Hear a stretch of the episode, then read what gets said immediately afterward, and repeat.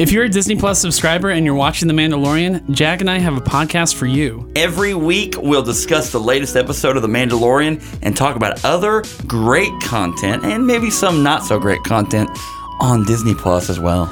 As two lifelong Star Wars fans, we have a ton of fun geeking out over all the little details of the show, and we want you to join us every Monday. So search for Disney Plus Reviews. That's Disney P L U S Reviews. Hey, Phil, how about that, Baby Yoda? Baby Yoda says, What's the podcast? At Sif Pop. We're your movie friends. And our friends really friends If you don't know them, So grab a popcorn and head over to our row. so we can chat movies. Like friends do. There's always room. for more movie friends. So sit back. Relax. and enjoy the show. Welcome. Welcome Welcome. to the writer's room. Hello and welcome to Sif Pop Writers Room. I'm your host, Aaron, but not that Aaron, of course. And today I'm joined by two Sif Pop writers. I got Mike. What up, what up? I'm also joined by Chantal. Hey, how's it going? Really excited to have you guys back on the show. Both of them. Uh, Chantal, you've been on, I think, three times before, right? Yeah, I think it's been three times already. Yeah, and what's the was the last time we talked? Was that Titanic or was that like two times ago? I think that was two times ago. The last time we talked, it was about Scooby Doo. Oh, Scooby Doo stuff. Yes. Yeah, yeah, that's right. Uh, yeah, Good times. very very similar things. '90s Scooby Doo movies and the Titanic. So, um, Yes. uh, and Mike, you were last on, I think, for another TV catch up, right? Yep.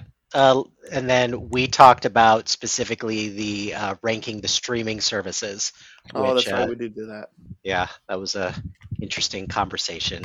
Yeah, yeah, and uh, look, I'm just saying, I've definitely had some changes of opinion um, in the last couple months. So mo mostly just like you know, it's it's it's coming crunch time for like Paramount Plus and like for renewing that in like Halo. So Fair, fair. I will. I'll give you that. yeah, um, we'll see. Um, anyway, so Mike and Chantal and I, we all write for sifpop.com. We do movie reviews, best ever challenges, lots of other interesting movie related articles. Make sure you check out the website sifpop.com to keep up with all that. Um, we're recording on Friday, which is the the day that we had one of my favorite BECs ever come out, um, best ever facial hair. Um, that was a heck of a lot of fun. Um, it was also Quite- fun Quite like the list.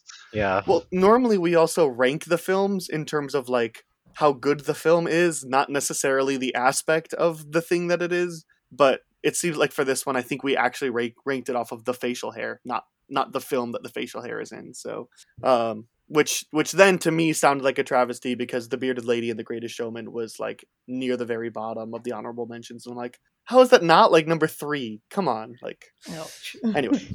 So, but that's what that's just what happens when we get to opinion, you know. True. Very true. Um, and I didn't, you know, try to argue the case until everything was already finalized. So, anyway, uh, that was a lot of fun, though. Uh, on the show, though, on the podcast today, we'll talk about uh, coming attraction. Three movies coming out this week uh, for you to consider giving your money to or your time to, uh, and then we'll give our thoughts on uh, some TV that's out, and we'll uh, we'll do a B plot. And we thought, I thought it might be fun if we have to make a Mount Rushmore of TV shows. So four um, goats um, and specifically one for each genre: comedy, crime, and drama, and animated, which will also be fun since some since some of those are overlapped. If we really want to wiggle in, you know, like two, uh, you know, like Simpsons and Bob's Burgers or something like that. You know, we can wiggle one of those in the comedy. It'll be fun to talk about when we get there. Uh, and we'll wrap up with a spin-off. But first, as a, as always, we got to get a chance to uh, refamiliarize ourselves with our writers. Um, you've both been on the show before.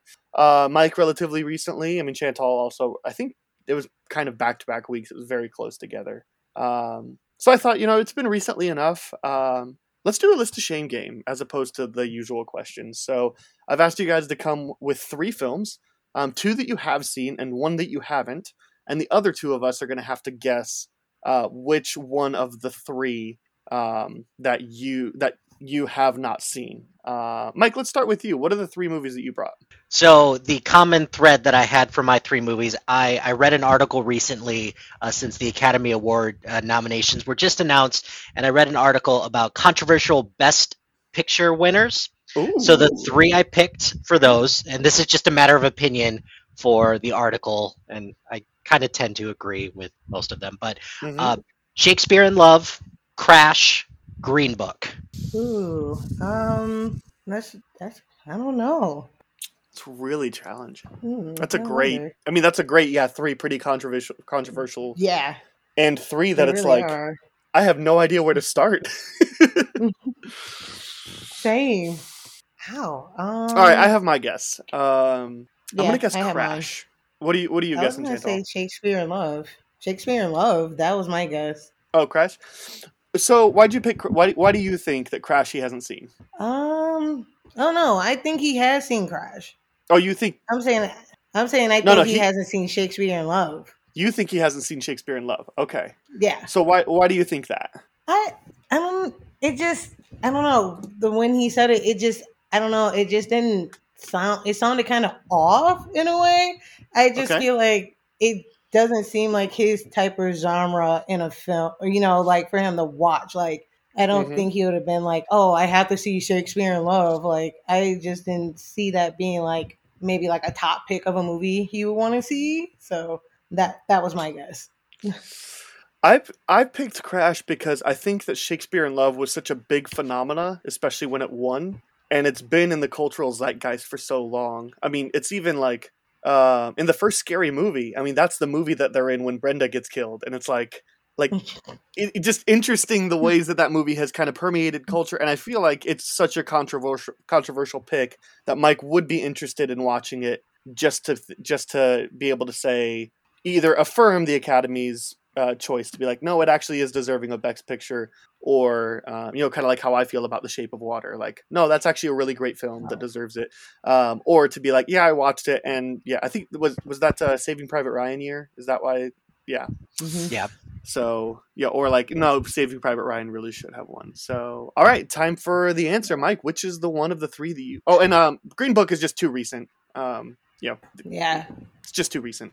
What's the one of the three that you haven't seen? You're both unfortunately wrong. It was Green Book. was Wow. I- Wow. I have I have not seen. Um, so the the logic behind uh, seeing Shakespeare in Love already that's that is true because I saw Saving Private Ryan. I was rooting for Saving Private Ryan to win the Best Picture, and then when Shakespeare in Love won, I was like, okay, this should be something that's groundbreaking, and that should be something.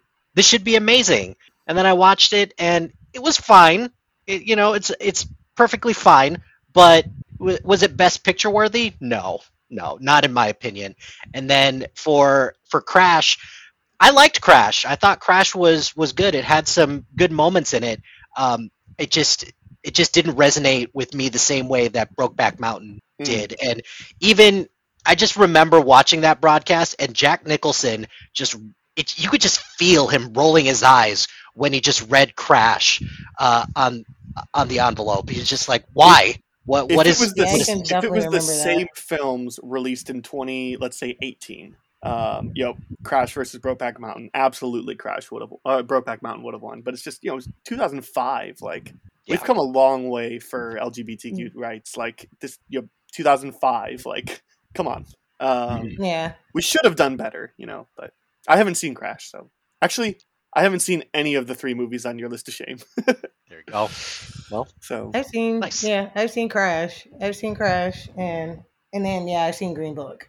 yeah, I haven't seen I just- I Shakespeare in Love yet. I can't do Green Book. Uh, I'm, I'm sure it's I- great, but I can't. I can't not think how did this lose to La La Land? You know, for, I for fell the entire asleep, however so. long the runtime is. I fell asleep watching it. Nice. Oh well, Chantal, what are you, that's great, Mike. Uh, what are your what are your three films that you're bringing to the table? Um, my three are um The Godfather, Boondock Hmm. Saints, and Parasite. All right, Mike, you want to take first crack at this one? I'll take first crack. I'll go Boondock Saints um, because One I- of these I- things is not like the other. I yeah, that is the best way way to put that. Um, because I I feel like most people who love film had to have come across The Godfather at some point or another. Um, Mm. and and Parasite, um, Parasite just had that magical run through through award season that I feel like everybody who just was interested in either award season or just international film or just wanted to see something interesting and unique. I, I feel like most people caught that, especially when it uh, went on Hulu uh, right right around right, right after the Oscars, I think. Yeah. Yeah, Yeah. It, was, it came on like a week later. Yeah. And then there's the Boondock Saints. and then I'm gonna pass it to Aaron. Here's my guess. I think it is The Godfather because Parasite is too too big and too recent, and Boondock Saints is a great like turn it on and have a good time. It's a great like here here's th- the way that everybody sees the Boondock Saints is that somebody came up to you and said, "Hey, we're watching this movie tonight," and you're like, "Sure," and like it's it's just a good time. But The Godfather is a three hour slow burn of a movie and there's also extra baggage because if you watch the first one, how do you not then just watch the trilogy? All of them are at least three hour films. And then if you also want to go ahead and watch the re-edit, The Godfather Coda, now you got to watch it a fourth three-hour film. Um, it's it's such a load. I mean, it's it's like what it's like you understand. Um, I I understand when people haven't seen the Lord of the Rings movies because it they're especially the extended editions because they're just so long and it's like sure you should probably change that they're great movies but like it's a lot of baggage um so so i'm gonna go ahead and guess the godfather Well, um, actually, it was Mike. Mike was right. It was Boondock Okay. Saints. I've never right. seen Boondock Saints. That's It's- like the one good- movie I was like. It's just I don't know. It's like I I have my friends that tell me they're like, hey, it's like you. They were like, you'll love it, you'll love it, and I'm just like, Mm-hmm. I I don't know. It's just not like my cup of tea. It's just I I just I don't know. I just can't do it. I just can't do It's- it. it's a fun time but one that w- is going to be better if you don't watch it alone the first time you know Got you. so so your friends that keep telling you to watch it like be like so come over one day and let's watch it exactly. Yeah, I don't want to be left alone in that experience. Yeah. The, the first time that I saw the Boondock Saints, all the guys in my fraternity were saying that it's the greatest movie ever, and I'm Mhm. saying those are pretty high expectations. And when I said like I enjoyed it, it's fine. It's not like going to be one of my favorite movies. They like shunned me for a week because I I didn't I just I thought it was good, but I didn't think it was like life changing or anything like that. Like they built it up to be. And I kind of had that same experience with Donnie Darko as well. Like similar similar time frame, and just everyone was saying, "Go watch this. This is it's really great." Or have you seen this yet? And then when I watched it, I was like, "It's it's good." That's it. mm-hmm Right. Yeah. Um, yeah. Can't fault can't fault either of those. Uh, all right. So the three that I brought to the table, I did go with the common thread here as well. Um, I went with Wes Anderson films. I don't know why. I just did. Um, so I have the Grand Budapest Ho- Grand Budapest Hotel, Fantastic Mr. Fox, and Moonrise Kingdom. I've only I've seen um, two of these three. I have mine. Let's Go hear it. What, what, what is Yeah. your guess and why? Um, I feel like I'm gonna say Grand Budapest Hotel. No, Okay. I think the only reason why I'm saying I think the only reason why I'm saying it is like um I mean I've seen that one and I like I kind of like fell in love with it, but also I feel like I don't know if it like would have hit your radar like the other two probably would have. To me, I know it's kind of like the same setup and like if all his movies, I just found it to be a little bit darker than like the other two that you named. And Mm. that's the only reason why I kind of like said that. It's like it's less it's less quirkier than like his other films. To me, to me that's how I think. All right. Probably yeah, and it probably is a little bit like less quirky than I mean it's very quirky, but it's not French Dispatch or um Right. Yeah. I will go with Fantastic Mr. Fox. Not not because it's animated, but I just feel like it's just lesser known than some of the other Wes Anderson movies and and it's not because you're not interested Okay. in watching it, maybe because it just maybe it's in the queue and you just haven't gotten to it yet versus some of the more prominent Wes Anderson movies, which I feel like these two, those are up there when people ask, you know, what's your favorite Wes Anderson or which Wes Anderson movie should I start with? Um, if I just want to get a sense. So I, I will go with Fantastic Mr. Fox.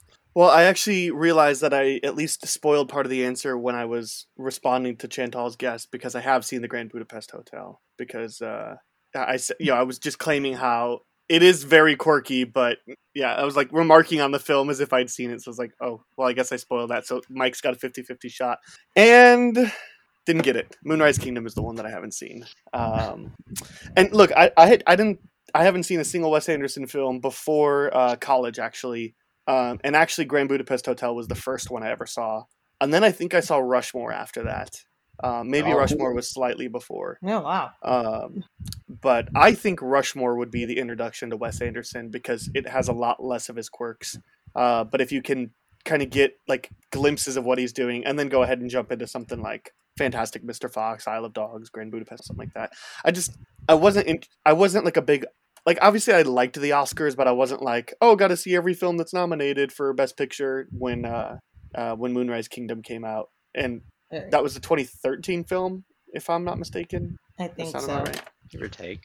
Uh, we'll see. Uh, 2012. Okay, so in 2012, I was watching Argo and Looper and Skyfall and The Avengers and Pacific Rim and like not interested in Moonrise Kingdom for for uh for that. So uh, you know, I, but I very much am interested in it. It is very high on my list of shame. But nice. That's fun. Uh.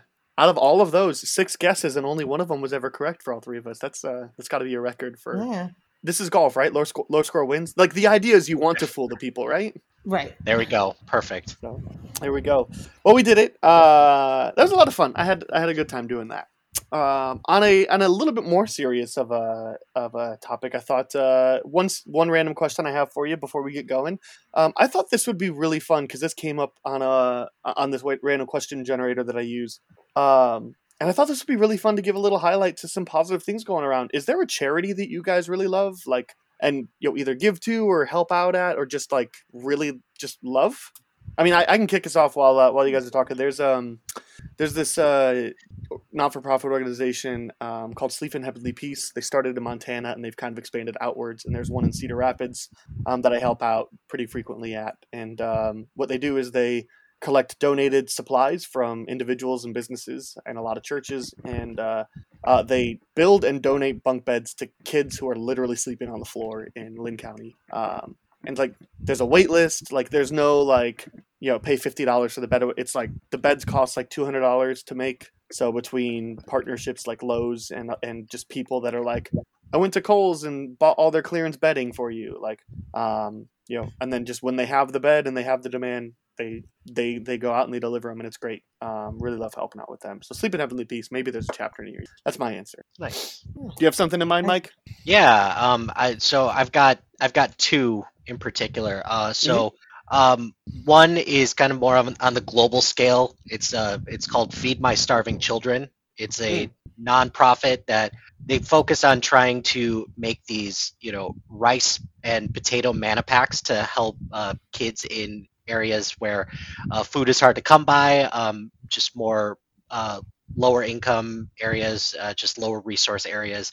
Uh, so Like like around the world or like around the the states? Uh, around the world in particular. So uh, places, you know, like places like Haiti, places like the Philip uh, the Philippines, um, bunch of com- countries in Africa, uh, different things like that. Um, just as a great way to give back. Um, and it was somewhere uh, when when I was the uh, a youth group advisor at my church for my church's high school youth group. Um, I we would go there a lot, and that's actually um, where I met my wife. Nice. So, um, so I met I met my wife there, and um, when we got married, when we were thinking of what we wanted to do for for our wedding, we uh, we decided that um, we're gonna have a small ceremony. We're gonna get married at Feed My Starving Children, and for our reception, we're gonna do a packing session instead. So That's so cool. I love that. That's Yeah, sweet. I like stories like that. Yeah, yeah. So, um, so there's that, and then another one that kind of just focuses uh, in the northern Illinois area is uh, called the Zacharias Center for Sexual Abuse and Sexual Assault. Mm. Um, so that's something that I've been volunteering at sexual assault counseling centers uh, since high, uh, since college. So uh, it's something that's very important to me uh, in terms of sexual assault awareness um, and just that's just the uh, nonprofit in our area that uh, just focuses focuses on that. So That's awesome. I love that, man. I'm I'm just like my heart is so full like right now. That's that's so good. Nice. Um, nice. It's awesome. What about you, Chantal? Um, well, normally mine is um, it would be the Boys and Girls Club of America because we, Mm. um, with my job, we usually volunteer with them. So we um usually help out with like in job training, like getting them prepared to like you know how to prepare yourself for like an interview, like what to say, what not to say. Um, and then being able to like donate clothes, like to help them out for like clothing for like the interview if they don't have like the right clothes it's like oh there's like places that you can donate clothes to help them out. We give them you know donations for food. And like being able to like give back is one of my favorite things to do. I love the volunteer and i just it just it just gives me like a really good feeling to do. I've done it for like a really long time so it's just something that i always like to do whenever they have something and we always have some kind of volunteer project and it's like where can i sign up? Guys that's so good. I'm i'm my heart's just so full. I was just like I, I, was ready to ask this question because i was just like even if you don't necessarily like volunteer your time or finances like everybody's at least got one that it's like i heard about this one and that sounded really cool. So like even if it's just like that but it's right. you know like even if it's not yeah i felt comfortable asking it because i was just like the worst case scenario is you're like i mean i think you know that one's pretty cool. I don't yeah, anything but yeah. like that. It's Yeah. just like, There's, but there's, I there's love, a- I love this. I love this. Yeah. there's there's at least one that everyone's like, yeah, I I may not be able to donate or volunteer my time for them, but I'll follow what they're doing, and when I do get the Yeah. opportunity, yeah, let's let's do it. Well, so And I also thought it just might be a little fun for us to like spread some awareness of like you know maybe like like a local thing or you know like I'm sure we have people listening from Northern Illinois and um, Boys and Gro- Boys and Girls Club is all across the country so like I'm sure there's a chapter near you um, and like you know again I just Sleep in Heavenly Peace has kind of been expanding you know like I just I, I love uh, I I just thought like what a, what a good chance we have to, to highlight some opportunities. I thought that that's uh that would be a fun way to kick off the show. So good question. uh, good question. yes. I might just have to pull this one more often. You know, um, I don't think I've ever used the same question twice, but uh, maybe maybe this will start to be. Um, on that note, uh, let's move on to the coming attraction. Um, you know, hopefully we can keep this positivity going. We'll see. Um, uh, we got three films coming out uh, this week: um, Netflix original Texas Chainsaw uh, Massacre, and then um, Uncharted and Dog. Both will be in theaters uh, this week. So, um, Chantal, I'll let you choose. Which one do we want to talk about first? Um, with those three, I'm gonna go ahead and say Texas Chainsaw Massacre. All right, Texas Chainsaw Massacre. Yet another reboot coming out to Netflix um, here soon. Um, hopefully, I can get an exact date. I'm stuck on ID. The site's so slow now. Um, but yes, another reboot, um, reboot, remake, something. I don't know. This isn't a requel. Um, I don't think. Oh, it is a requel. Okay.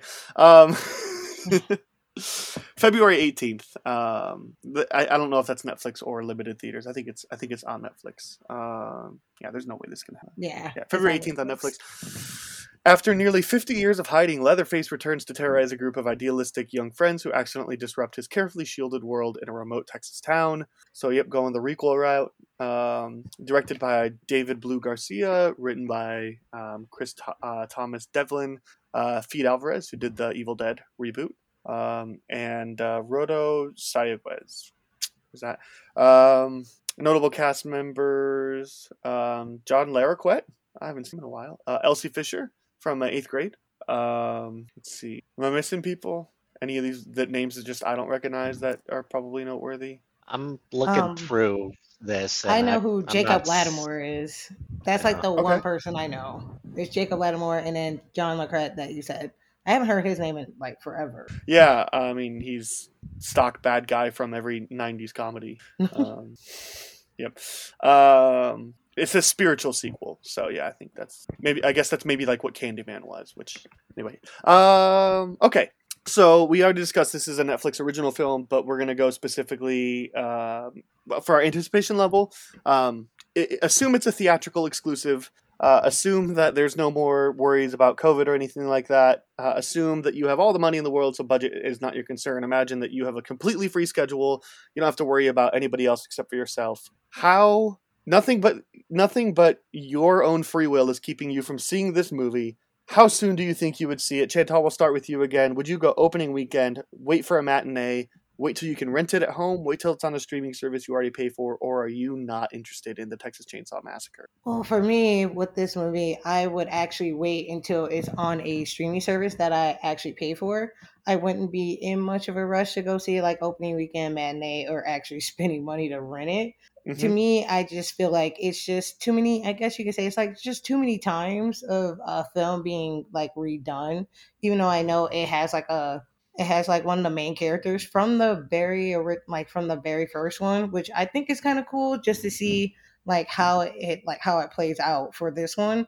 But then also like I guess there's like the moment in the trailer that I saw, I felt like it was like a WTF moment when they were like on a party bus and everybody pulled their Mhm. phones out and went live with Leather with Leatherface. And I'm just like, okay, are they trying to make fun of these movies now or are they trying to be serious? So I'm just like I'm not sure. so I'm just like, I'll just wait for like I would actually wait for streaming to see this movie. okay, but you you still would see it. Yeah, I would still see it. I would actually still see it because I want to just see how everything plays out. That's fair. Mike, where do you land? Same scale. Like if there was a if there was somewhere between streaming service and never watch, so like waiting until it shows up on like TNT or TBS I mean, that's, or that- something right. like That's the point. Is like it pops Yeah. up on Netflix one day. Yeah. Um, so yeah, I'll go with streaming service as well. Um, I was taking a look. This is the ninth ish Texas Chainsaw Massacre movie. How how much Wow. more can we really get out of this? You know, like how how many more creative ways can we kill people with with a chainsaw? I guess we'll we'll see, but I don't know. The the last couple, um, I I did see like there was one in like the aught years, like 2002 2003 range. I saw that in theaters. I laughed a lot Same. more than I thought I was going to, and I thought that that was not a great sign. So, um, and then the other ones I've just caught, you know, just every now and again, like if it just shows up on TV. But I, I think this is a franchise, you know, kind of similar to something like Paranormal Activity that just kind of needs a break right now, Mm. and just Yeah. maybe, maybe, maybe it's time just to let it go. I mean, it feels like aren't all of the like doesn't this feel like one that's been rebooted every year for every like four years for the last 20 years because there was Yeah. you're right there was that one from like 2002 or so and then there was the texas chainsaw massacre the beginning um, and then there was that one in 2011 that was like texas chainsaw 3d and now we got this one and i think there's been other ones that have been like straight to video Well, there was Uh, there was one in uh, 2017. It was just called Leatherface. I think oh, that's right there was that Oh too yeah, I forgot about that. Um, So, um, I've only seen one of them. I think I've seen Texas Chainsaw Massacre at the beginning, um, because it was one of those franchises that, like, uh, obviously name recognition is a thing, and I was in maybe high school when it came out, so I watched it at some point, and if it is the beginning, then you should be able to watch it and not have any connections. I just remember thinking this is just a piece of garbage. Um, so I'm gonna go, I'm gonna land firmly and not interested, and here's why. Um, I don't know that the premise is good enough for these movies. Like I feel like there's a there's a good premise with the Friday the Thirteenth movies, definitely with Nightmare on Elm Street, with the Evil Dead, with a lot of these like H- Halloween, like with a lot of these classic horror franchises that are getting sequels or revived or the fifth reboot or whatever. Um, Like at least it's like it's because something in there is like inherently interesting, but but psychopath in a cornfield with a chainsaw isn't necessarily that for me. Um, this trailer didn't look well uh, or didn't look great. Um, the the director has only been a cinematographer before, maybe choreographer, one of the two. Um, I was looking at his IMDb uh, a hot second ago, and the the team of uh, of uh, Alvarez uh, and his writing partner, uh, um, like man, if this if this would have been like right after that Evil Dead reboot, I'd have been like sure, because that because that was awesome. But Yeah. um, you know, since then they've done Don't Breathe, Don't Breathe Two, Girl in the Spider Web, like three movies that I've never seen, and I just don't think I need to. Um, so, um, cinematographer, I was uh, right in front for the director, um, David Blue Garcia. Um, so like first time director, um, and they didn't even do the screenplay. Alvarez um, and his partner, they did the story. Chris Tomlin Devlin, who or Chris Thomas Devlin, who um, is did the screenplay, um, hasn't hasn't done a screenplay before, at least one that's got produced. So um, All- everything all everything good signs. All good signs is what you're all saying. signs pointing to Netflix original. I guess I guess if there is one positive about this is that it's only an hour and twenty one minutes. So I like, uh, I look do I, an hour and twenty one minutes? I don't know. I just I'm not interested in this franchise in the same way that I'm interested in you know even when when the Halloween reboot requel was announced, whatever. Like I had never seen a Halloween movie, but I went and I watched Halloween. Um, and um, you know, I'd never seen any of the originals, but I saw the rebooted Nightmare on Elm Street. I still haven't seen a Friday the Thirteenth movie yet, but I have seen Freddy versus Jason. Um, so like. I don't, I, like I'm in, I'm usually interested in checking out either older films or like sure I'll give this one a shot. Like if anything, I'd probably go check out the original Texas Chainsaw Massacre. But again, like I don't know that it's kind of in that vein of like 80s and 90s slashers that were really popular with you know Nightmare on Elm Street, Halloween, Friday the 13th, Children of the Corn, like all those that were like really popular. But Texas Chainsaw Massacre was always like on a secondary tier. You know, it was always about Yeah. Freddy and Jason and. uh um, um, The well, the the original is more like the the OG of the group because it I think it came out before that. It came out I in think so '74. too. Yeah. Yeah, it came out in the 74. 70s. and y- you can tell, like Well, The- yeah, because Halloween was seventy six. Eight, I think it was 78. Yeah. so. And the, the original Texas Chainsaw Massacre. If you you're want to, right. If you want to kind of read up a little bit on um, the fact that this film got made and how it got made, that's another cool story within itself. It's just it's it's fascinating stuff, um, and some of it not so much in a good way because you know the conditions te- in where they were filming were really hot and. Uh, this was before there were a lot of like strict rules about how long people can work and everything like that. So uh, yeah, it's it's it's definitely one to to check out. It's not something that you should watch immediately, but if Okay. you know, just another one to just check off the box.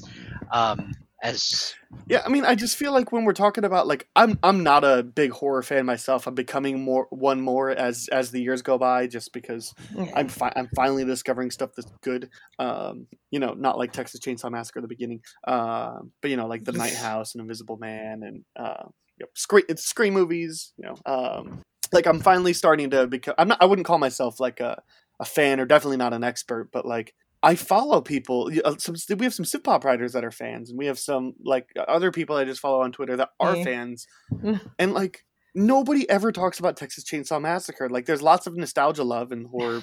like they're always like, look at these stills from you know the Halloween. You know, the original Halloween or whatever, like you know, like look at this, look how Right. this is perfect. Um, look at look at how John Carpenter is just magic behind the camera.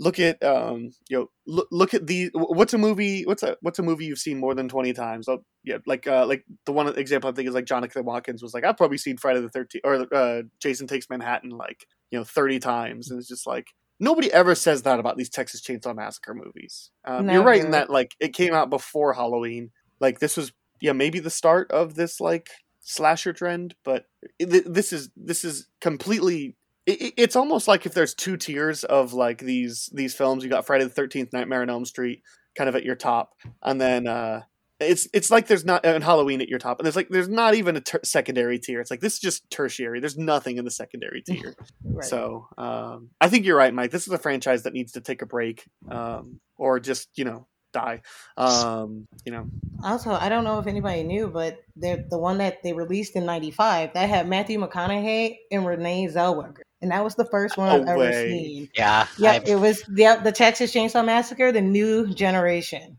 and it had the both of them in it, and that one was hilarious. I can remember being younger and laughing at that movie. It was bad. Yeah.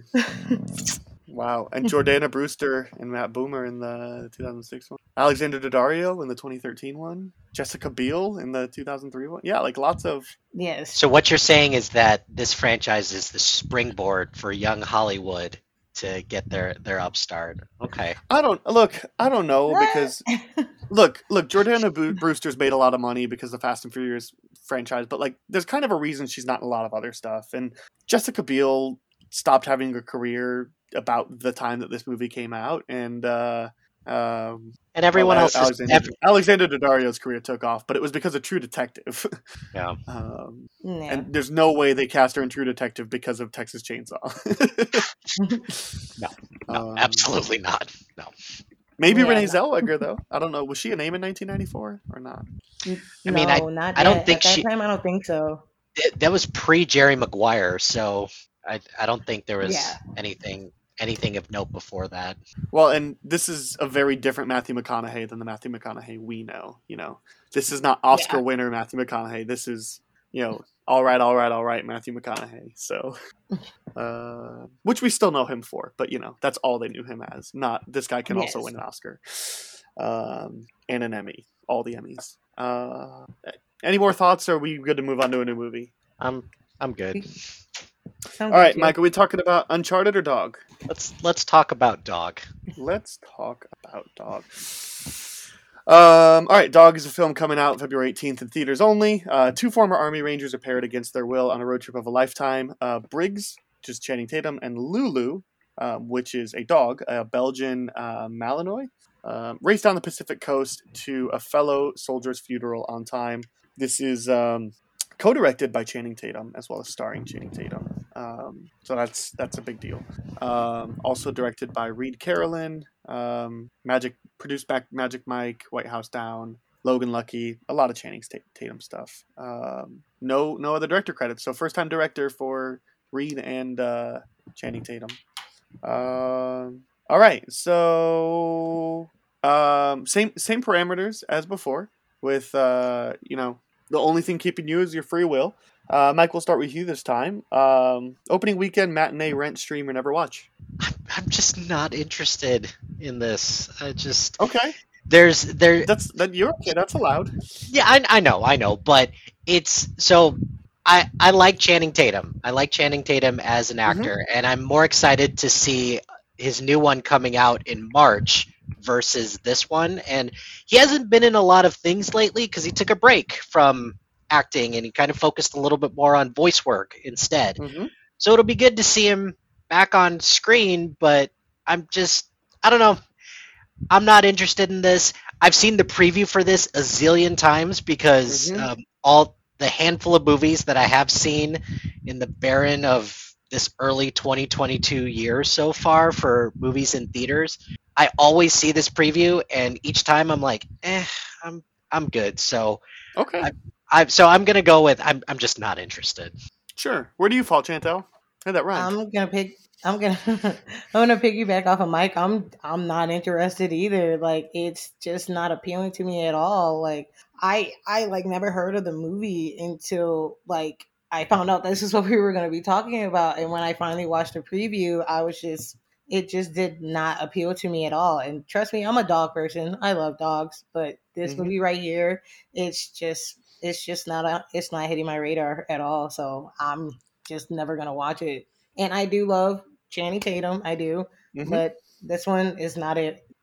All right, well, I'll buck the trend then a little bit. I'm going to go ahead and land a matinee. Um, look, I I understand where you guys are coming from, but at the same time, th- this movie just has a feeling about it, and maybe it's because I like Channing Tatum. Um, I love him in Logan Lucky. Um, he's great in the 20, 21 and 22 Jump Street movies. He steals the movie, and this is the end. Um, he uh, he just I, I'm not really interested in the fact that he's in this movie or even that he's directing. This just looks like a really sweet, simple story um, that is just going to hit my emotional levels in ways. And I am a, a dog lover, but even if I wasn't a dog lover, this looks like a really sweet movie based off of the premise and, and other things. So I, um, I- I'm willing to say matinee. Like this doesn't look like really got to see this now. You know, I don't, I don't think this would have a shot at awards contention, even if it was released, you know, back in December or whatever. Um, but like this just looks like a. I'm getting a lot of like peanut butter falcon vibes, right? When you see the trailer and you're just like, oh, that looks like a really sweet, charming movie.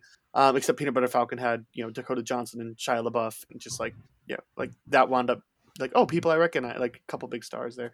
Like it just looks like this really sweet road trip kind of movie. Um, that just everything about my heart is like, all right, sure, we'll take a gamble on that. So it's, it seems pretty unlikely that the dog is going to die. It, unlikely that the dog is going to die in this one. So that's also a pretty affirming thing. So um, I don't I don't know how much there is to say beyond that. Like right, like this is just one of those. Seems seems It's going to pretty hit you in the heartstrings or it won't. yeah Right.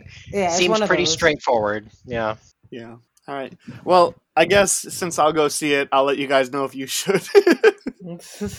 Be be Yeah, sure let to know. to let us. Yeah.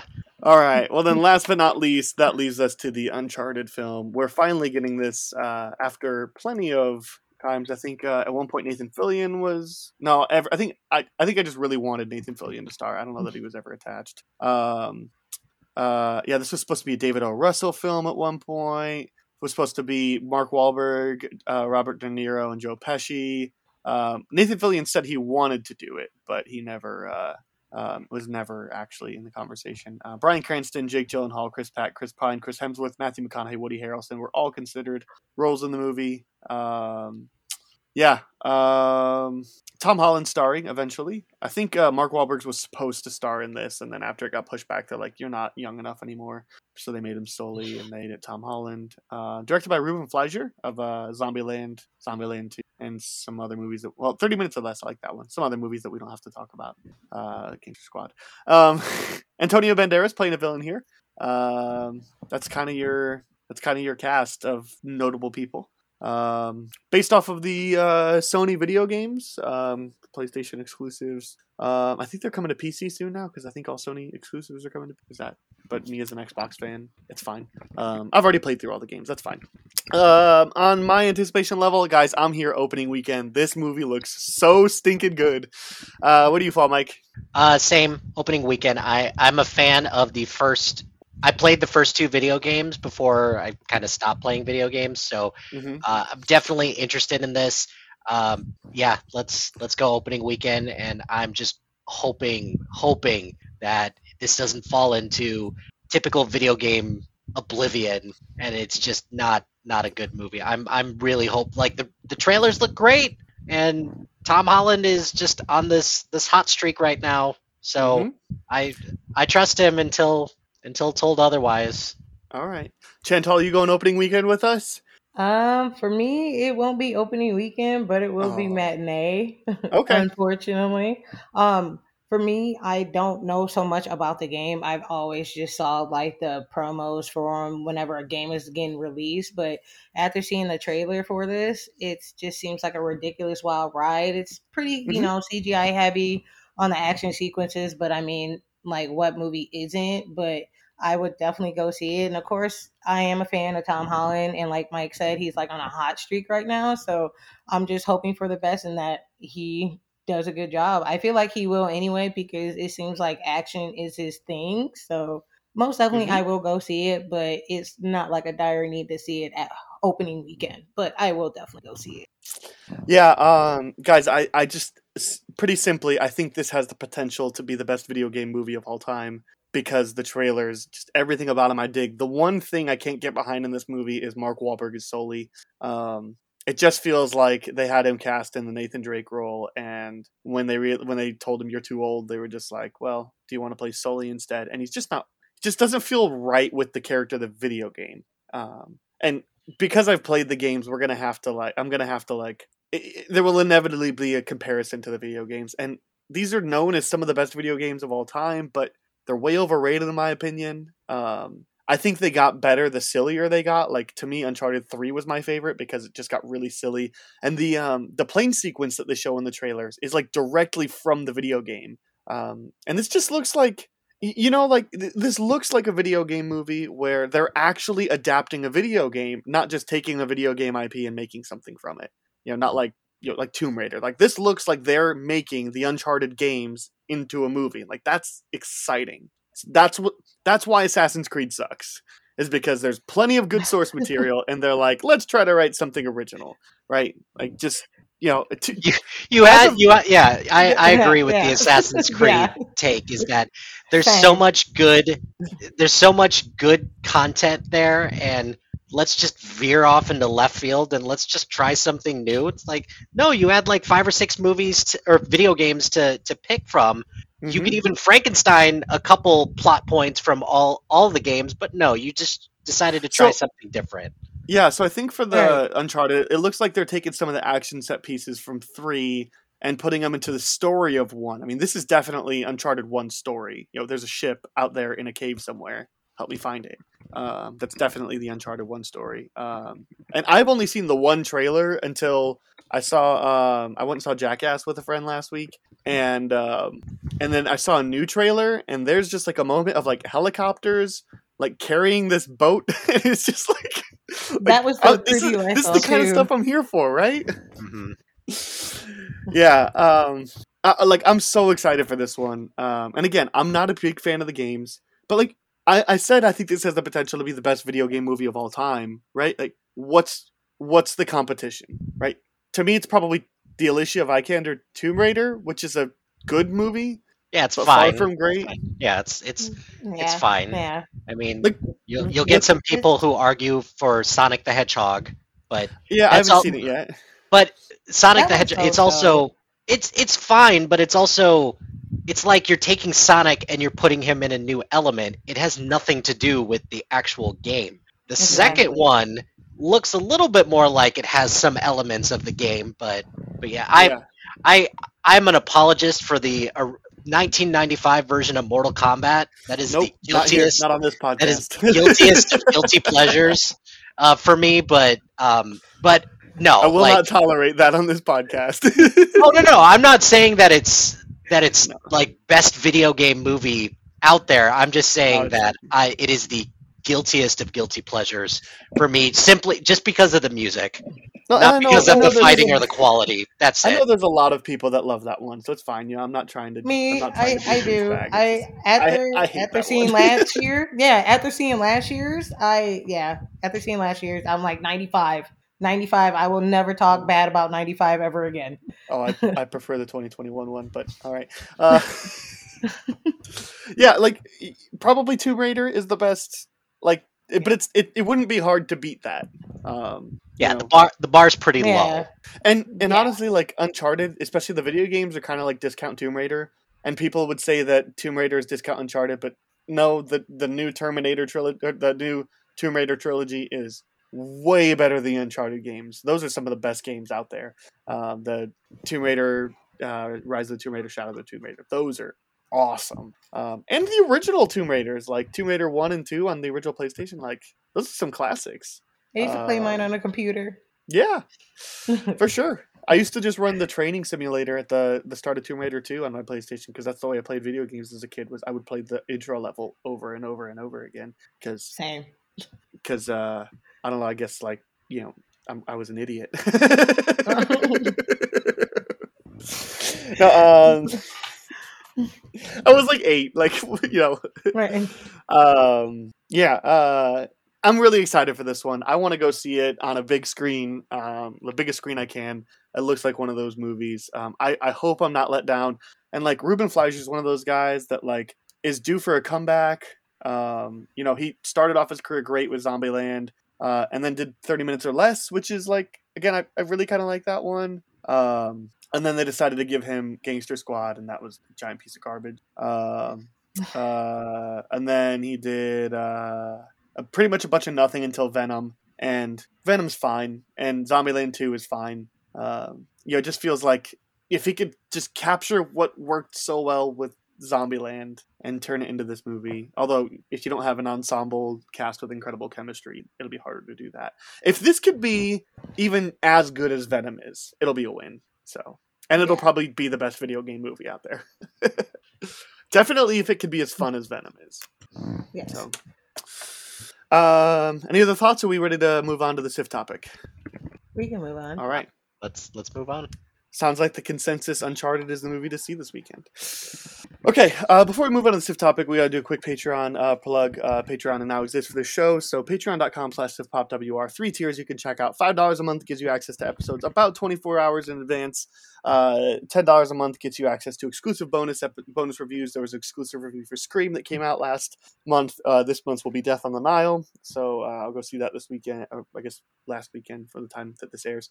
Uh, there'll be an exclusive uh, Death on the Nile review for you there, and twenty dollars a month it gets you to. You can recommend any piece of pop culture to me, um, and I will review it personally for you. So you can be like, "Hey, check out Moonrise Kingdom." You you, you know mean name, and uh, and then I'll watch Moonrise Kingdom that month and give you a personalized review for it. If you're gonna pick something like a book, I'm gonna be like, "All right, that's three months worth." So you know if it's a big book. If you're like Aaron, you're finally gonna read Dune now, then I'm gonna be like, "Look, that's gonna be two or three months worth of your of your Patreon t- tiers. So anyway, there's the tiers. You can check out at patreon.com slash sipopwr.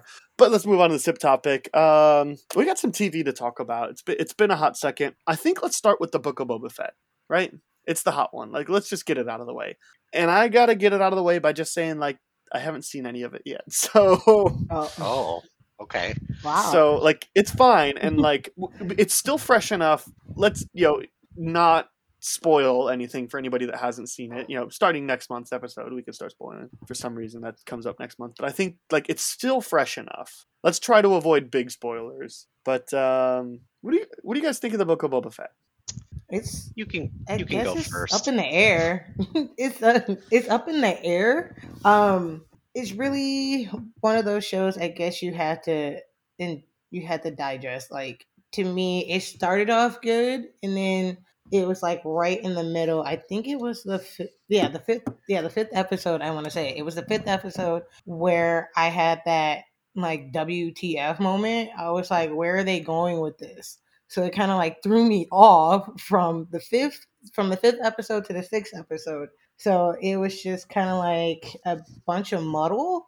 And then when you get to the season finale, it was like, oh, now it makes sense. But it just kind of like took you, I guess it kind of like just took me out of it when you go from one storyline to another within a week span. So mm-hmm. for me, it was just it didn't hit quite like how the Mandalorian did for me. It just it was like one of those shows where I wasn't like in a rush to watch it after the first episode. It kind of like Mm. set the mood for me. But I mean, I still watched it all the way through because I wanted to see what would happen. So Isn't that the worst compliment you can get give to a TV shows nowadays? Is that like I watched the one episode and I didn't want to immediately watch the next. Like, isn't that about the worst compliment you could give to one at this point? Like, it really is actually because Well, because we've got- know. we've gotten that like binge is so the usual and like disney plus and hbo max um you know moving back towards weekly releases um usually with one or two episode or two or three episodes to start and then weekly. Like but there's not really been a bad one yet right? Like objectively the worst like popular disney plus or hbo max show would be what if and like it's not bad it's just not good so Right.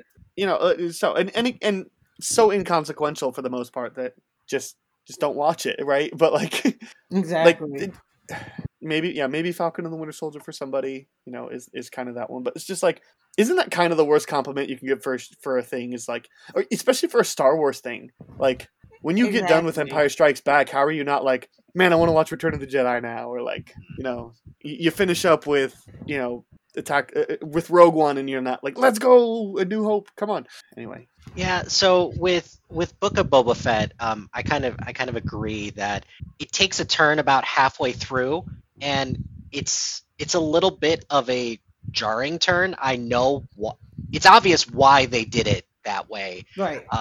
because you know why why not at that point? But it's still one of those things where this is this is about Boba Fett, and I just I, I walked away with very mixed feelings. Particularly, there was something towards the end of the last episode that Boba Fett says that I'm like, why did we even do this? Why did we even do this?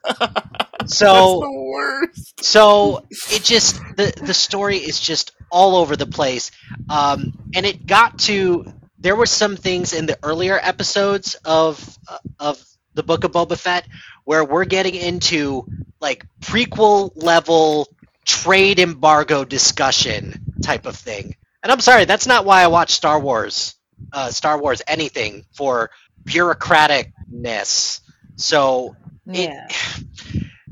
it, it tried to jam in a lot, and some of it worked, some of it didn't. Um, I'm I'm one of those people who I, I enjoyed the second half a little bit more, but Yeah, I hear there's I hear there's two kind of peoples. Tho- those that like the Yeah. first half, yeah, and those that like the second half.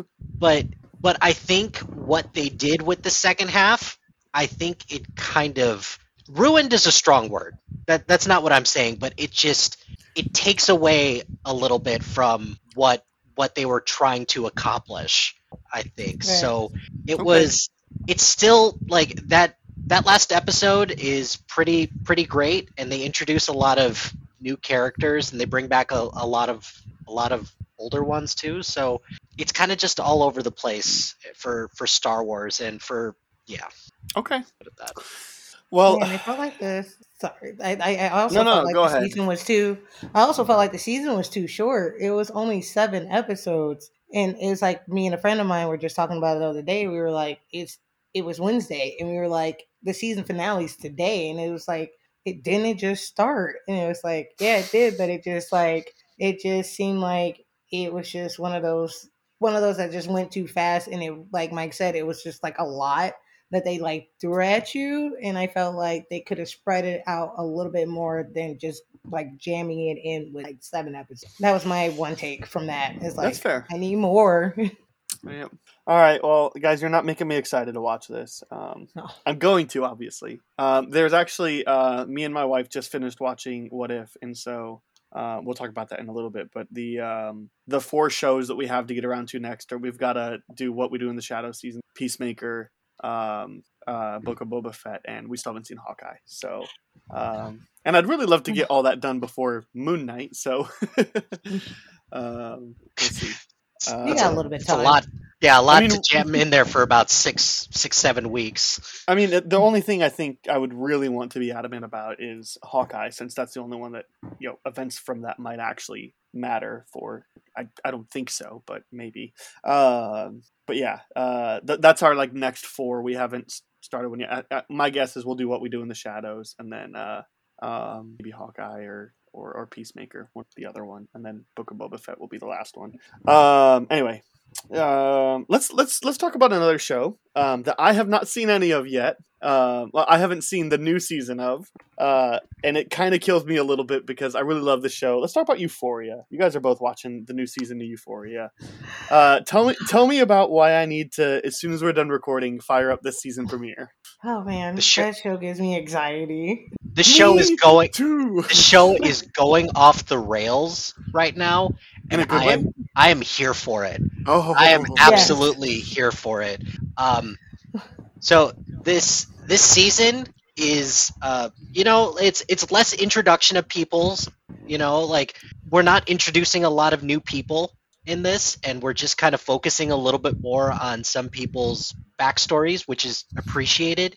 Um, it's it is it's crazy what we're getting into with this, and I'm I'm kind of I'm kind of of the mentality right now that um, after this most recent episode that was this Sunday, uh, this past Sunday, give Zendaya the Emmy again.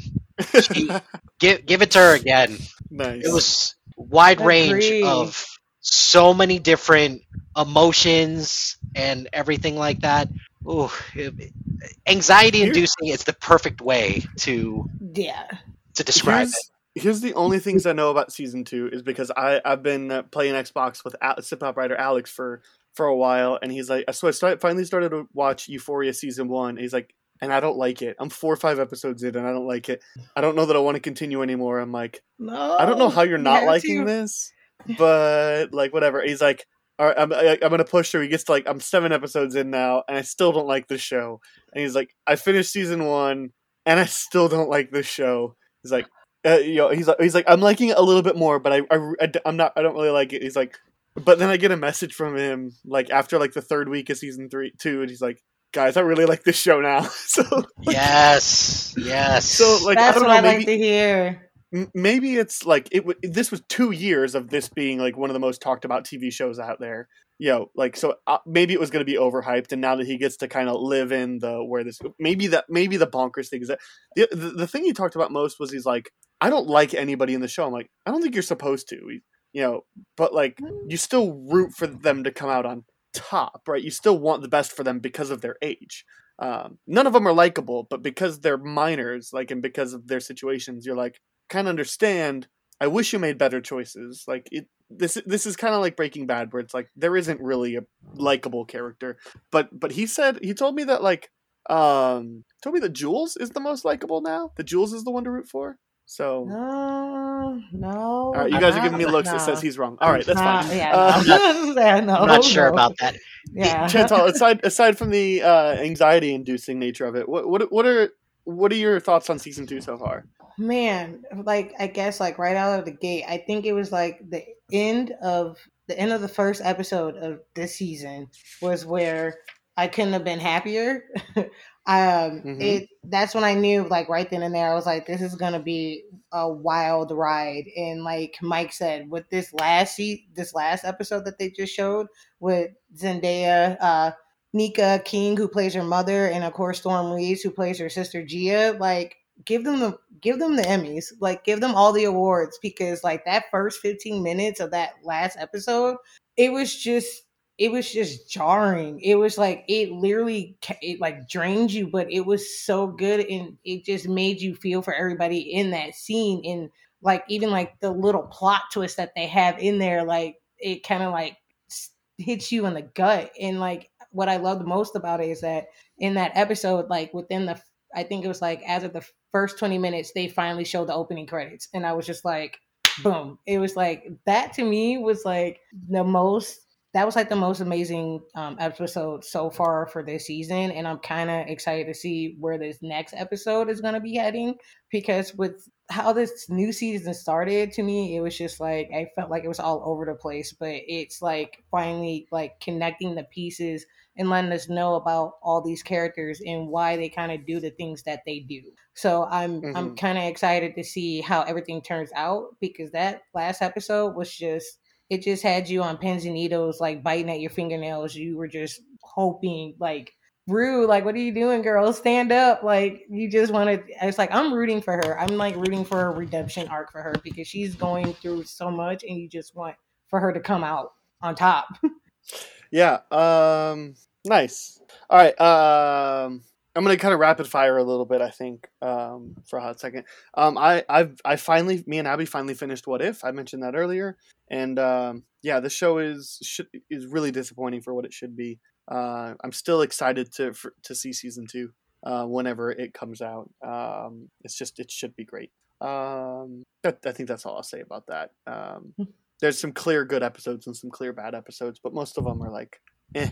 I'm um, definitely definitely no urgency to watch. Aaron, I'm curious. Um, what do you think of those last last couple episodes? Better. Um, the the show definitely got better as it as it went along. Um, probably the best episode is still. Um, I actually think the best episode is the one where um, Killmonger saves Tony Stark. I think that one plays with the what if concept the most, and just is is the most like um not necessarily tied to like it, it feels kind of rushed but that's its only thing but you're trying to cram a you know several movie arc into i think that's probably still my favorite one is the what if killmonger saves tony stark because it's not a situation i ever thought but like i think they did interesting things with that one. Um but yeah better for sure. Uh, after that thor after that party thor episode um the show definitely got better although i'm happy that we got the party thor episode because in the finale when the watcher is assembling his team and when he picks up Thor and he just gives out that really like ah, like me and my wife just laughed out loud. It was that was hilarious. Um, so it, better. Um, I don't know. I, I just I wish the show I wish the show did more what if concepts before trying to do that, before trying to justify its existence by making it canon. I wish the show did more what ifs, and mostly I wish it did more interesting what ifs. Um, you know, like the Killmonger and Tony Stark one doesn't really sound interesting. Um, the Captain Carter one should be better than it is. Um, I don't really care about whether T'Challa was Star Lord or not. Um, like that, I don't see the connection on why that would be important. Zombies was fun, but kind of under executed. Um, seemed seemed like whoever was running the show really has a grudge with Ant Man because it seems like Hank Pym was a dick the whole time. So true. Um, yeah, no, I could, I could, I don't know, like it, it I, I don't, I don't necessarily want it all tied together. I just want better episodes. I want better what ifs. Yeah, um, sh- shame on you for wanting better episodes and right like that. No, I, I agree. Um, I agree with you. I don't think. Yeah, I, I, I, didn't want to spend. Don't really want to spend a lot of time because, like, I don't think I'm saying anything new. But um, yeah, I was hoping for more too as well. I was hoping for more too as well with this first season, and like I agree too. I I thought it got better at the end. At the beginning, well, I I will say this: I did enjoy the T'Challa one only because it was just nice to hear Chadwick Boseman's voice again. Yeah, I think that yeah. was why. So it was mm-hmm. just kind of nice, but um, yeah, I I have to agree. It wasn't like something that I would like go back to like oh i had to like rewatch it it, it was just one of those one and done kind of things and just hoping for the best with the second season because i am kind of looking forward to seeing what they do with the second i could see myself going back to particular episodes but not the whole season you know like um you know when uh when mandalorian season two came out i rewatched all season one like i'm not like i'm not gonna do that i don't think i would do that with probably i mean probably loki demands at least a finale rewatch um yeah when by the time season two comes out but yeah, and WandaVision's not really to get its own thing, except for kind of as a prequel to Doctor Strange. But I don't know that I need to rewatch WandaVision. Like, maybe just the end credit scene, whatever. Um, yeah, I if I go back, it'll be like, let's watch the Doctor Strange episode because that one's really good. Let's watch the Killmonger saves Tony Stark. Let's watch the finale, and yeah. Um, I'll also um, I, I started watching Agents of Shield. Uh, I've I've seen the show. I used to watch it like every week it came on and I was watching it and then I just got busy and I didn't. Um, and I eventually like the last season I watched was the Ghost Rider one, which is four. It starts off with Ghost Rider and it ends with like Agents of Hydra, which is gosh, I love that season. Um, and I just never picked up five, um, five through seven. Um, I started doing that now. That's my new gym show. Um, I've only seen one episode, so I don't have anything to say about it. Next month I'll have more to say. But I like this show, and I know it's always trending on Twitter. And every time it's trending on Twitter, it's half people saying, "Please make Agents of Shield canon," because I love these people, and the other half is like, "Agents of Shield always sucked," right? And it's like, I like this show, so. Um, and I, and of course, because that's my new gym show, that means I finally finished From the Earth to the Moon. That's a really great show. Um, you guys should check out on HBO if you haven't seen it. Um, it's a docu series, but really more of a dramatization of all the Apollo missions. Um, and I got the. It, it, slows down a little bit at the, the last couple episodes, but there's one of the last episodes that's like the the the astronauts' wives. That's like actually really interesting and really heartfelt. Um, yeah, really good. Um, obviously, I'm not the first person to say it, but even even now, you should really check out this '90s show about space travel. It's great. Um, all right, I want to I want to shift this, Mike. It's going to be your turn to watch from the outside because Chantal, what do you think about this season of This Is Us? This is us. Um, because I love this oh. show so much, and I just, it's not Man. anywhere on Mike's list, so I don't I don't I don't think you're so, watching it. I'm so I my wife and I were about halfway through the la- like the previous season. Yeah, yeah. So I haven't watched anything this season. I don't know what's going on, so I didn't put it on the list mainly because I put a lot of other stuff on the list. Yeah, yeah. But, yeah. Uh, but yeah. this is this is definitely on the radar to get back into it once you know once everything calms down a little bit. But yes, okay. talk talk about it. I'm okay. curious to hear your thought. Yeah, Hey, yeah, this season so far, um, I think it's kind of like it's kind of like touching on like the men's side this time. This time mm-hmm. around, mm-hmm. it's more like it's like more male focused. It's more focused on Randall, Kevin. Um, oh my God, what what's Kate's husband's name? Oh, that is so Toby. bad. To- Thank Toby. you, Toby. Sorry, Toby, and of course their dad Jack, and their um and Nick. So it's just yeah, really and a lot of Nick just, and a lot of Miguel yeah. too. Yeah. Yes, and a lot of Miguel. So it's like it's kind of nice to just have it centered on the men and seeing how they're trying to get through like you know fatherhood and trying to like take care of the you know trying to take care of home and just trying to do what they do best and it's like it's like a lot of tug and war and but mm-hmm. i think it's like a really good thing and of course we get to see um uh, kate and toby's son and seeing like how like i guess you can say i don't know if i can say it yet i guess i'll just wait i'll just hold off and not say anything without spoiling it. Um it just deals with like jack you know it just deals with toby and kate so i guess i could just leave it at that just leave it at that. It's just without giving too much away um, and then of course with the mom, it's just it's just a lot. It's like a lot of stories that are going on, especially like with Deja and her boyfriend and her mm-hmm. like going off to Boston and visiting and like that. La- I think I think it was not the last episode, the second to last episode where Randall is kind of like like no like this can't be happening. No, that was the like, last one. Okay, it was, so it was, it was last, last week, but there wasn't an episode on this week. Okay, that's why. Okay, so yeah, it was last week where it was just like, oh no, like if that was me, I knew I'm like I would be grounded until I was like 35. Like I would not be, I would not be able to leave the house like at all. Like there would be like locks on the doors, like everything. Like I would not be like going anywhere. So it's just, it's just like seeing the dynamic of like these guys just trying to find their way and then it's just fun to watch because it's like you just get to see like the different sides of them. And it's just it's just one of those rides where it's like you don't want to get off quite yet because I know it is the last season. So I'm kind of I'm kind of I'm ready for nervous to, to see how they're going to wrap everything up.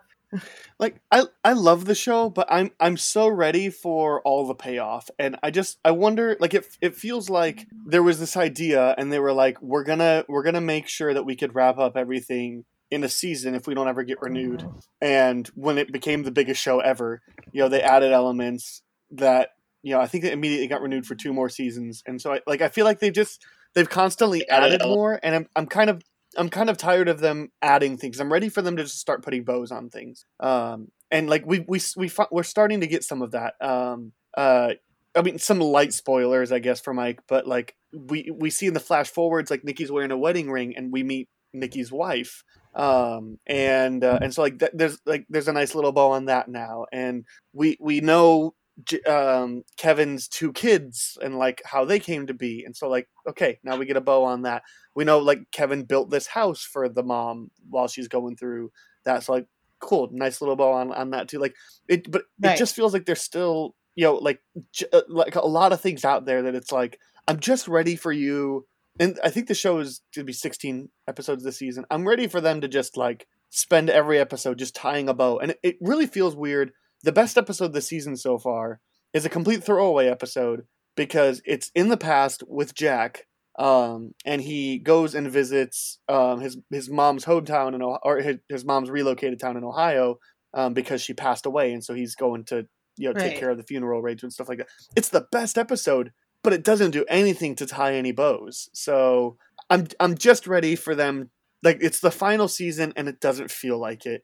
Um, and spoilers for the season six finale, Mike, but like I'm still in denial that Kate and Toby aren't gonna make it. Like Yeah, I did. I Same. did know. I did know Okay. about. Okay. that. Okay. Uh, I figured like it's it, it, it's it's spoiled in the finale of season six. It's been a while. I'm like, Yeah. Yeah, I, I'm I'm still in denial that that's gonna what's gonna happen. But they've made one or two references that have like shot down all of my. I'm like, how can you? How can you split Kate and Toby? And then there's even like uh like Jack sa- Jack says in the future he's like the um it's a it's this thing is a symbol of the day that your parents' marriage exploded. I was like, That's what I was talking about. Like, that part you right crushed. Yeah. you crushed all my hope like i've been in denial i'm like no no no no they're just teasing this to be something that's different it's like like i'm not ready for that to happen and i've tried to logic my way out of it after last year's finale um, i love the show i still think it's worth watching uh, i'm just yeah i think i think if last season wasn't the last one then this one need, needed to be you know it's it's not overstayed its welcome but it's come close so um, and especially there's just been a quality dip. I mean, that first season is magic, um, and even that second season is close to magic. And season three and four and five are all good. You know, I- Yeah, because those It just- first two seasons like always had me crying. Like it just seemed like yep, by every time- episode. By the time Waterworks. the end of that episode, I'm like always crying. Like it's Mhm. never a dry eye in the house. yeah, I, I like what they're doing. It's it's still really good TV. It's just not Yeah, not magic in a bottle like it used to be. yeah. The No. show, the show, It's the like- show really hasn't been the same since.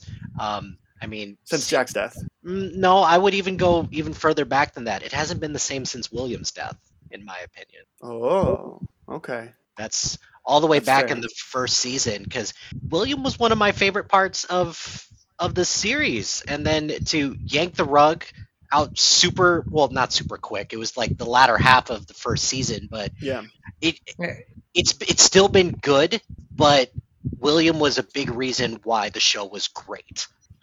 I I tell you what, I don't know that a performer has ever given a better performance on TV than Sterling K. Brown in season one.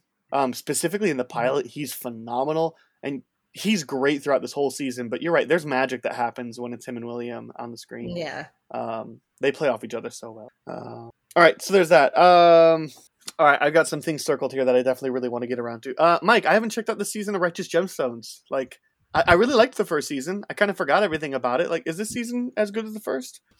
Um, That's not reassuring. No, I'm I'm gonna go with so far no. Um, mainly because you know, like we're we're kind of veering off a little bit um, from what what happened in the first season, and they're kind of focusing a lot more this season on Eli, and it's just Is Like- Eli the dad? the dad, yeah. Okay, Um, the John Goodman character. John Goodman, and it's just and it just hasn't been as as interesting or compelling to me as the the three the three kids. Um, Mm. it's it's still funny. It's still really good. Um, I'm actually really fascinated to see what they're gonna do with uh, some of the Baby Billy storylines that they did because they kind of reveal some stuff about him. It's like, oh, Oh. oh, that's oh that ooh, okay. I'm very curious to see where this goes. And then this last this uh, episode this past Sunday, something happens and you're just like, oh oh dear God, what what are, what are we gonna do from here? So, um, All right, I'm excited to watch season two. All right, there we go. I, like season one was good, not great, but good enough that I was gonna watch more. So, um, Chantal, you think you can finally talk me into watching Snowpiercer? Is is this season better? Like, I, I didn't see the Uh, first one, but I know there was a lot of like behind the scenes problems. Well, with the first season, I actually, I think, what was it? Yeah, the first season, I actually caught it on HBO Max. Like, I didn't even watch it when it first came on, like TNT. It was just like one of those shows. I was like, oh, yeah, I'm like, I forgot about this show. I was like, let me catch up before the second season starts. And of course, I'm a fan of Daveed Diggs. So I was just like, I'm all like gung ho for it. So, um, to me, I feel like the first two seasons were like really, really good and the third season just started. It's just in its third episode, and so far, I feel like it's kind of lost its momentum. But I mean, it's still to the point where it's still entertaining. I I still enjoy it for what it's for what it is, but it's just I feel like it's not hitting like how the first two seasons hit. Those to me were like Okay. they were like really exciting. They were kind of like refreshing. So like this time, it's just like you know, we're still on a train. It's like we're taking the train back or we're fighting. It's like, it's still like the same. It's still the same thing, but it's still something to watch. This like enjoyable. So I would say, I would say just get into it. Enjoy it. I think you would. I'm not sure that I am, but like I just I want to. It's if I had all the time in the world, sure. You know, I we'll get to this when we talk about Q, but like I actually wind up like taking a lot of stuff off of my queues because I just I don't have the time for it all. Um, you know, I'm choosing to spend my time in, in my pop culture time in movies and video games. Like the you can have movies, video movies, video games, TV. Pick two. That's all you get. So uh, right now I'm picking movies and video games, and I'm sure there'll be a season where I pick movies and TV and just leave video games out of it for a while, but not right now. Um. All right. Um. I've got stuff circled. Just figure out where we want to go next. Ooh, Mike, tell me what you think about How I Met Your Father. Should I watch it or should I just like forget about it? Let me ask you this: What do you think of How I Met Your Mother? Um, I like it. I really like it. Uh, I like it more than The Office. Um, it's probably better than its Friends. Um, I, I think yeah, it's it's it's no scrubs, but it's great. So, what I like about How I Met Your Father, the biggest thing I like about it, Hilary Duff. I'm I'm just rooting for her very much. So, like obviously you Very know what much not like Ted, where you're just like, why does this guy deserve anything good? Yeah, yeah, pretty much. And Hilary Duff, she's she's amazing in this. She's amazing, and how they've connected, like they've only connected to the original series one time, Okay. and I, and I appreciate that. Uh, and it's it's good. We're we're about five episodes in. They're still kind of gelling and meshing together. I keep forgetting that this is on Hulu, so it's a little jarring that they're talking about um, they're cursing a lot more in this. oh, okay. Um, and is it still TV fourteen or is it? yeah, yeah, it, it is, Okay. but it's still, but there's still a, a little bit more cursing and a little bit more risque conversations because we're talking about dating apps and you know modern dating apps and you know how people Mhm. you know stay together in relationships and things like that. So it's it's good. Um, they're the first two episodes were really great. We're kind of in the lulls of the middle of the season so far, so I'm gonna keep going with it simply because I'm definitely rooting for Hilary Duff. All right, uh, I'm gonna stick with you for a second. Um, another Hulu show. Talk me in or out of Pam and Tommy. Oh God. Um, It- it's on my queue because I think it's a really fascinating co- concept, and I think it's only a limited series. So It is- like so- six episodes. so it's it is a limited series. Um, so this and uh, another show on my on my list that I've I've finished watching, Yellow Jackets. These are Mhm. very '90s shows, meaning Okay. that like the music is all in the '90s and the manner is like you know how like with Stranger Things and everything like that, like maybe about five, ten years ago, we really got into like the 80s. Now we're in the 90s right now, so I appreciate that. I'm enjoying um, Pam and Tommy uh, a lot. It's you know it's funny. It's a compelling story. Um, you're pulling back the curtain a little bit, um, and I think you're addressing some things in this that are like, oh wow, like this. The reason why this affected Pam so much, the reason it's it's got to be really hard for her as like somebody who's mm-hmm. like more prominently out there with with Baywatch being a thing and how she wants to like kind of be taken a little bit more seriously as as an actress. It's the the performances between Lily James and Sebastian Stan are great. I would Nice. I would uh, like particularly Lily James. Um, Sebastian Stan, it's kind of hard for me to like separate. Oh, Bucky's talking to Pam Anderson. This is interesting, but um, Lily James is really going for it in this, and she's doing she's doing a great job uh, Man, with this. and props to the makeup and hair department because I've seen like stills or trailers or whatnot. It's like, Yes. Looks great. Well, and um, yeah, and um, you know Seth Rogen and Nick Offerman are are great. So, in it. so that's the thing is I heard about this show and I was like, I'm not really interested in that. But like Same. when it gets into like it's supposed to get into the I I haven't seen any of the episodes yet, but it's supposed to get into the like it's it's not about making of a text sex tape. It's about like theft of a sex tape. Like s- the stealing and, the distribution. Of it. right. And and like that's fascinating to me. Like especially like and uh, I, you know born in 1995 all like this is the first like big thing i can remember right? Th- like it, it almost felt like common to me since i was born like so late. Um not never so late but like this wasn't a thing until the pam and tommy tape. Like this was culture changing. Like I- i'm fascinated by it. So well, like but one of the one of the other interesting things that um, kind of was culture changing about it is it's not just the theft of the tape, the distribution piece, because they're talking about the internet in terms of just how it's this could be this revolutionary thing. Like, can't tell you how many times they've done the AOL di- dial-up sound, and it gave me post-traumatic stress because of it. Because it's like, no, no, no, no, no, no. I don't want to go back to these days. But you know, that like was the worst. it was the Right. worst. Um, and just how Seth uh, Seth Rogen, who plays the guy who stole the tape uh, from them, how he talks about the internet and how like everyone's like, "What's the internet?" I'm like, "Oh my god, this is how far back we're going with this," and how they actually use the internet to. It's not just it's not just about the tape. It's the dis- the distribution mechanism where people are looking up, you know, looking these things up on on the internet, and then they happen to fall on this website for the tape, and you had to actually like send a check to somebody, and then you get then you get your tape, like a VHS tape as well. Man, I'm so excited to watch this. So- So, uh, Chantal, have you been watching it as well? You've kind of made some comments, or have you just like aware of its existence? I'm just aware of it of its existence because um when I first heard about it, I was like, okay, this sounds kind of interesting. I mean, it's still in the queue. I just I I Mhm. just don't know if I'm actually going to watch it, watch it, but Mhm. I'm still debating on it. And then like just thinking about like the time of when that came out, it's like what was it, ninety five? I was eight. I'm not even so- sure. I think it was like I think it was like 95 or whatever, but I was like I was 8 years old, so it's like I kind of I kind of knew something about it. I mean, I shouldn't have, but I mean, it's like it was on the news like constantly when it became like a thing. So it was just like, wow, it was like who wants to hear about that? But then listening to Mike explain it, now it's kind of making me want to go back and be like, "Hmm, maybe I will check it out now."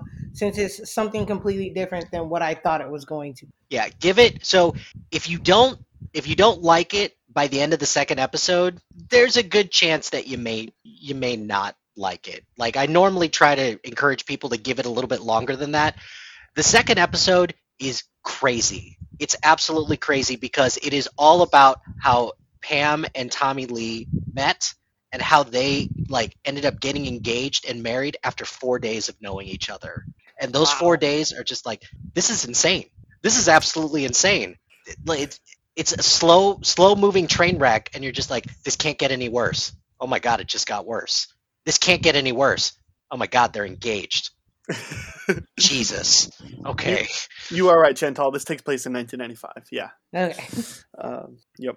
Um, all right. You mentioned it earlier. Um, it, it, Yellow Jackets. It's an addition to my queue. I see that Chantal. It's an addition on, on hers. So like, neither of us have gotten around to it yet. I've heard a lot of great things. So even though I'm talking about like how I've taken a lot of things off, like I've heard too much good things to not watch this show. So even though I don't have Showtime, I'll I'll probably just buy a Blu-ray when it comes out. I, I'm I'm doing the free trial of it, and I thought that it was going to take me the whole month. It took me three days to get through it. It's it's it's really good. I, I really enjoy it. Um, it was a lot more violent and gory than I thought it was going to be. I don't know what I was expecting with this because I had read some like some articles about it. It's like it's a little Lord of the Fliesy. I'm like, sure, okay, I under I understand what they're going with with that, but um, it's it's interesting because it switches back a lot from you know the like what they're Fr- fr- doing from the present and the for the past, present yeah. and the past when they're when Right. they're in the woods. And the the more compelling stuff like it's kind of like a little bit like lost in that sense. The, the more compelling stuff is not so much what they're doing now to some extent or another. It's it's what they did before. So my outside perspective looking you know not even ever seeing a single frame but just hearing people talk about it it almost sounds like if you combine lost and lord of the flies and like the flashbacks from the first couple seasons of arrow Yeah, I I would have to I would tend to agree with it, but the, the thing that I just I really liked about it just this it's this team of it's this girls high school soccer team and just all the dynamics that just go into it. Um, there's certain certain people that I'm rooting for, certain people that I'm like, why are you here? Are you contributing anything? And then just there's a it's it's kind of crazy some of the things that go into the show and i think th- there's kind of like kind of like with boba fett there's kind of a turn a little bit towards the end of the season um, and if you can get on board with that turn um, you're probably going to enjoy it if you don't get on board with it i still think you're going to like it but just not as much. All right. Uh chantal your turn. Tell talk to me about single drunk female. I've heard a lot about this show. Oh, Single Drunk Female is actually one of my favorites that I just started watching. Um, I remember seeing like the previews of it, and I was just thinking like, oh, I'm like, let me check it out because I'm like, Freeform is kind of like a hit and miss for me when it comes to shows, but this one I think is pretty like genuine. It's just showing, um, of course, it's showing this girl who's just getting out of rehab and she like already like relapsed in like her first day of like getting out of rehab. And then it's now she's like trying to get back on her feet again. Her name was her name is Samantha and she's like literally like trying to get back on her feet. She's living at home.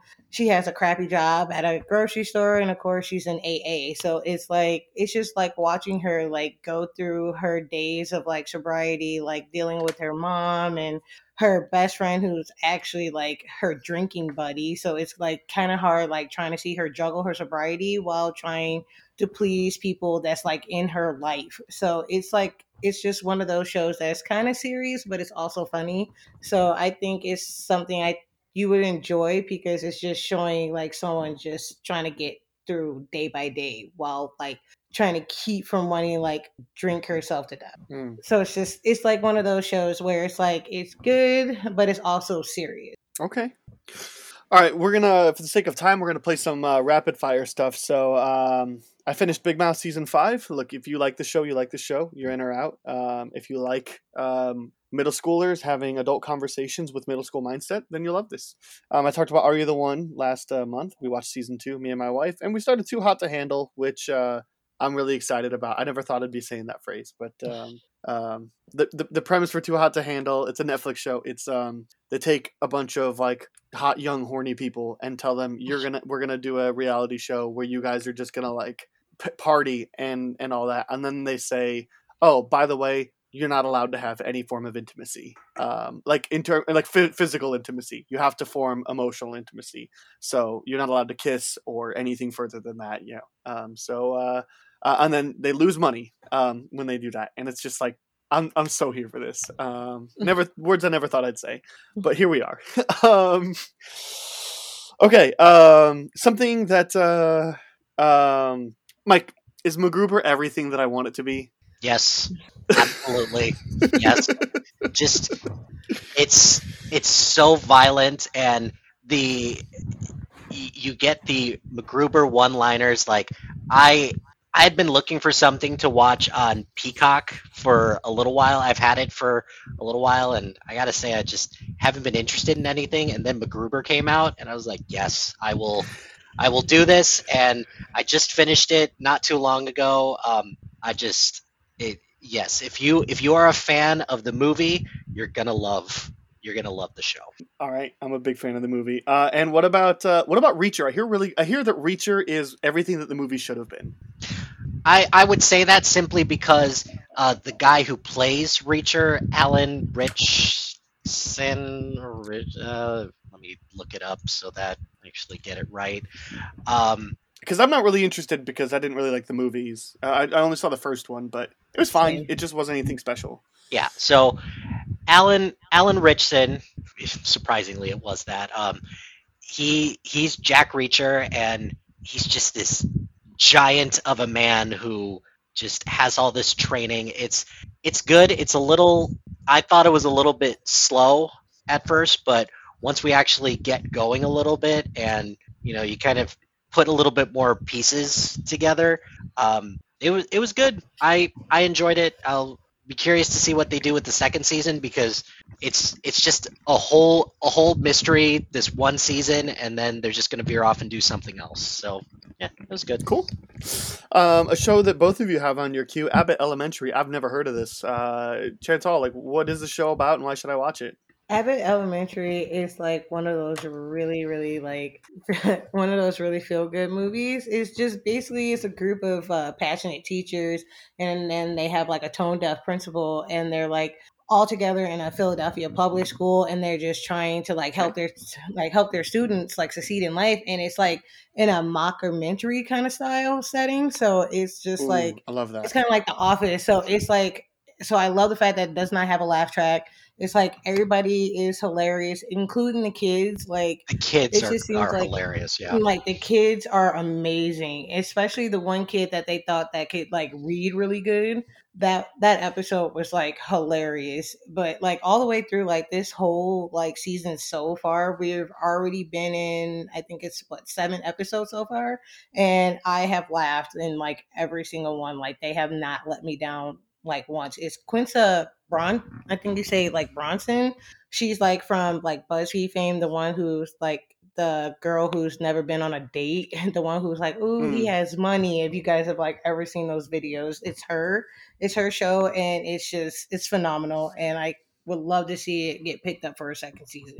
Yeah, I'd I'd have to I'd have to agree with that because also one of the things I love about Abbott Elementary is that it's very much old school teaching versus new school teaching and how a lot of teaching now relies on things like apps and doing things uh, you know just using new technologies and just the the differences uh, with with that. That's I, I think the mockumentary style of, of of just the format just lends itself really well because if it was just like a sit, a standard sitcom, I don't think it would work as well. Okay. All right, Mike. I've got six six things. We're gonna rapid fire real quick. All right. Okay. Uh, what do you think of Wheel of Time? I liked it a lot. It it's a little hard to get into because they throw so much at you in the first two episodes, uh, but by the end, uh, a lot of good stuff, and I'm really excited for the second season. Nice. Uh, Ozark. Uh, is this the show that the the season three finale ended with them revealing that it was always like a TV show, or is that a different Netflix? Was that the OA I think uh, that that's or definitely Dark? That was Dar- that was Dark. I maybe, but that's definitely not. Okay. That's Ozark. definitely not this show. That's Okay. definitely not Ozark. Uh, Ozark Yeah, is Ozark Jason is Bateman. Yeah, Oz- Yeah. Uh, All right.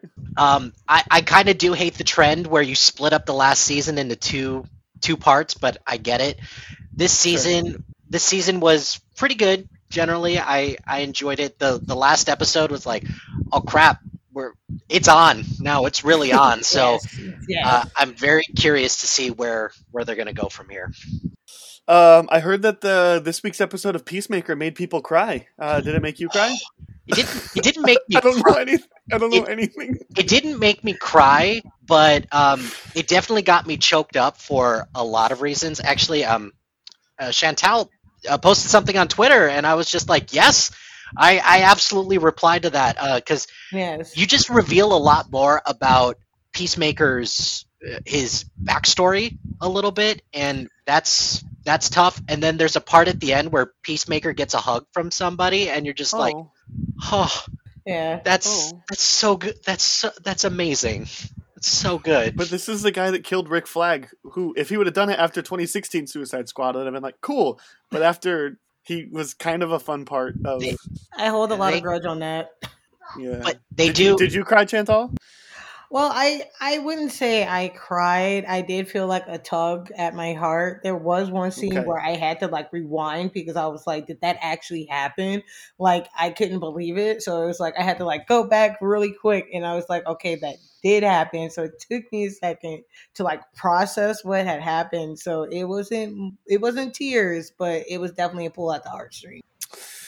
All right, Mike, I hear that Station 11 is the best thing that ever came out last year. Am I, is that right? Or Uh, no, that's Reservation Dogs. Uh, but Okay. Sta- Station Eleven is the the first episode of Station Eleven is very triggering for anybody who's kind of anxious about the pandemic because it starts Mhm. with the very beginning of the pandemic, but it's an oddly hopeful movie and just kind of just gives you a sense of like the power of like what art can do for people in terms of healing and in terms of just establishing a new normal it's it's it's actually kind of a beautiful show if, Yeah, if you go through it I i i liked it a lot um i hear it's really Every, time, every time I get rid of stuff on my queue, then Yellow Jackets and Station 11. And, you know. Yeah. Yeah. Um. Well, I was gonna ask about Reservation Dogs. So, there, we- you best thing that came out last year. That that says enough. yeah I, I so reservation dogs is about a group of kids who are on a native american reservation in oklahoma and they're they're kind of like a gang in a sense and it just goes to they just have different different adventures like some of them kind of just they focus on them as a group and then some of them they focus on some of them individually it has a lot more it had a lot more gut punch moments than I thought it was going to, particularly the penultimate episode where you kind of reveal what happens to like one of their friends. Um, Mm. because it's it's four of them or it was five of them originally, now there's four of them, and you find out what happens to that. It's it's a lot. Okay. But it's it's it's great. It's Um. it's great. I definitely definitely thought it was the best show of last year. What, what do you think about Murderville? I've heard lots of good things about this one. Murderville was hit or miss. I, I enjoyed the first couple episodes, and then it, it really does hinge on the celebrity guest uh, that's there. It's a cool concept, um, especially since it's it's improv, which I, I kind of have mixed feelings about improv, but you know. I, I like Middleditch and Schwartz a lot, uh, and this was this is cool because it's kind of in a more contained environment where only like a couple people are improvising, and the celebrity guests some of them are great some of them not so much so um so yeah And uh, very last one. Um, I hear polar opposites about the aftermath. Is it good or bad? i i like the aftermath a lot um i this is this is a show that i think um could be a little shorter because i think we're about halfway through and it's getting to the point right now it's like okay we, we need to kind of wrap it up but i i like all the cast members they all work well together it's really funny and it's a good mystery um i think it just kind of needs to pick up the pace a little bit Cool. All right. Um, last couple things here, real quick. Um, there's there's two shows you both have on your queue that I've never heard of. Um, I what what is Archive eighty one? Archive 81. Go ahead, Chantel.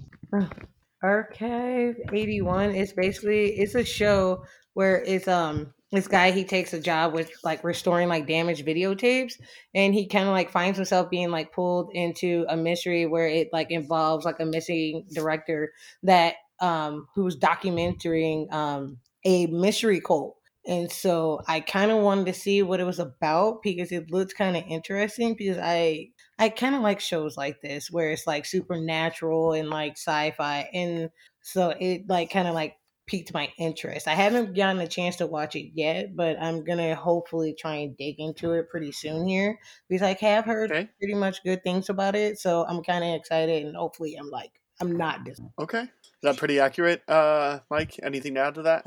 Nope. I'm I'm I agree. I'm curious about it too, and yeah, not, nothing else to add about it yet. All right. Um, and then the other one is um, All of Us Are Dead. All of Us Are Dead is a I believe it's Korean show, and it's about Yeah. zombies in a high school. Yes. So Oh, I think I have heard of that one because it was going to be the next Squid Game. Yeah. So Yes. I I got maybe about halfway through the pilot and I I turned it off not because I wasn't enjoying it because I wanted to pay attention to it and Mm. and yeah. Well and it's also kind of hard to pay attention if you know if if I'm on the computer like doing something and I'm listening to a show in Korean and I don't understand anything that they're talking about no I actually need to pay attention and read the subtitles and everything like that. So um it first episode's first episode's good. So far I just just need to pay attention to it a little bit more when whenever we get time Okay.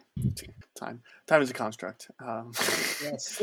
yes. I watched I watched Tag with Abby recently, so there's that great line. It's just like, uh, "What time? Everybody set your watches." And you know, I don't know, somebody's like, "I I don't have a watch," and somebody's like, "You know, mine doesn't have that feature." And somebody's like, "Time is like, um, um, okay."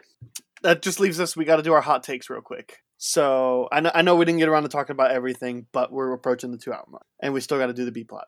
Uh, I'll kick us off. My hot take is I might have used this before. Um, I love the How I Met Your Mother finale. I think it's one of the best finales ever made for a comedy show. Uh, maybe the best finale made for a comedy show. Um, I felt that way from the second it aired until today. I still feel that way. Um, I'm, I, am not a late bloomer. The finale's amazing. So that's my hot take. And I felt like it's relevant because How I Met Your Father is starting. Uh, Mike, what do you got? Uh, give me more limited limited TV runs, or at least TV shows uh, who have one great season and have the courage to just let it stand on its own. You know, I'm like, for example, Watchmen. Watchmen is Uh-huh. is we may actually be talking about it in the B plot, but yeah, but Watchmen Ooh. was was really great and I'm glad that it just got one season and I'm glad that the that they stuck to their guns and just had one season. Um, so give me give me more limited one season series um, and also give me um, give me more themed game shows. Uh, meaning Ooh, like I. I watched the Harry Potter Tournament of Champions on um, on HBO uh, recently, and it's it's great because the like the ambiance of it, you know, it you, it feels feels like you're kind of at Hogwarts, and they get like all these guests to to you know ask questions and things like that. And Helen Mirren's a great host. If they continually had this like had this be a thing each and every like each and every week, you couldn't get Helen Mirren to to host that. She wouldn't have time for something like that. But if you do like four episodes really quick, um, it was great. And some of the questions are like, who on who on earth knows this? And then you're like, oh, some of these people good for them. So Nice. Yeah. All right, Chantal, what's your hot take? My hot take is is um every I guess you could say like every TV show doesn't need a COVID plot line. I feel like it just Oh, takes okay. It like it takes me out of the show whenever they add like like real like what we're living in right now. Like I that's Mm. not what I'm watching the show for. Like give me something that is real life but not like our reality as of today. Like I don't I want to get away from that. I just want you to just give me a straight plot line without the idea of us being in a pandemic. Like let's stop that right there. I am surprised this hasn't been a hot take yet. Um, I to- I half agree and half disagree. Um, I don't know. I think I think some shows have done it well and some shows haven't. Um, I think This Is Us handled it really well. And like the the, the most memorable moment of last season was when Kevin's babies are being born and he's talking to the old man in the parking lot whose wife is dying. Um, that's an incredible episode. So yeah, I Yeah. there's I've I have two instances, like one that worked, one that didn't. Like when they incorporated COVID into the morning show, it didn't work. It didn't work at all. Um, like it, it, could have worked, but the way that they chose to incorporate it, it didn't work. And the the one like one show that incorporated it really well, um, they only did it for one episode, was Mythic Quest. Mythic Quest's uh, episode where they they all had to do everything through screens. Um, that's arguably one of my favorite episodes of the of the series, but one of the favorite episodes that kind of incorporates COVID somehow. Cool. All right, well, let's move on to the B plot. Um, this could take five minutes or half an hour. Um, we'll we'll try it. we'll try to make it fast. Um, let's make a Mount Rushmore of TV uh, shows. So we have to collectively decide on one show that deserves to be on the Mount Rushmore of of TV. Uh, we have to do one from each genre: um, comedy, crime, drama, and animated. Um, we all have to agree. Um, this isn't a two beats one, but one of us hates it. We all have to just be willing to say, even though maybe it's my not my number one pick, um, I'm good if if that's our pick. Um, so um, let's start with animated. This one might be the easiest one to make, actually. Um, maybe we'll see. Uh, animated, maybe comedy would be. We'll start with animated. Uh, any, anybody want to throw out a, a first nomination? What is what is the greatest animated show of all time? I'll I'll throw I'll throw it out there because for me it it kind of just boiled down to two picks for me that just came up off the top of my head, and it's ironic because one of them addressed it in their show. It was South Park versus The Simpsons, and Mm. I think the reason why like I'm kind of inclined to throw out South Park right now uh, as as the animated one is because this most recent episode or this most recent premiered not too long ago and it's still hilarious it's Mhm. still funny it's it's gone a little bit too topical and it's a little too much sometimes but um that's Well, and he- here that's a great point because they're coming on their 25th season. Simp- Simpsons is in their 35th season, but not every season of Simpsons is great. But South Park doesn't have lulls. That's a good point to make. Yeah. Let me throw one more into the mix. Let me throw the Batman animated series. Um, Yeah, let, me, let me throw that one into the mix. Uh, the uh, I, I the thought, one that introduced Harley Quinn. I thought about that or um the or even X-Men um but X-Men All right. towards towards the latter half it gets it gets a little rough but um but yeah those are those are two good ones as well What do you think, Chantal? What do- you got? You got ones to to add, or some thoughts on some of the ones we've already mentioned? Well, I mean, I grew up on the Batman animated series and the X Men series, so those were definitely like good picks. Like, I actually recently restarted watching the Batman animated series because I loved it so much as a kid. So, um, Mm-hmm. th- so those are good ones too as well. And then of course, um, I I will throw one in there um because of the fact that it is my comfort show. I mean, there has been like some seasons where it's like a little shaky, but I still love it. It's gonna be Bob's Burgers. Yeah, yeah. I mean, definitely in con- in contention. I Um, it's gotten Bob's Burger I I still have never seen a single episode of Bob's Burgers No and it's- way. it's good. uh, I it's good. a good show. it's it's I'm it's on the list. It's it's definitely Yes. on my on my queue, uh, particularly for uh, the uh, for the movie that's coming out. Which saw a preview of the the movie uh, with uh, when I went to go see Jackass, and I'm I'm intrigued.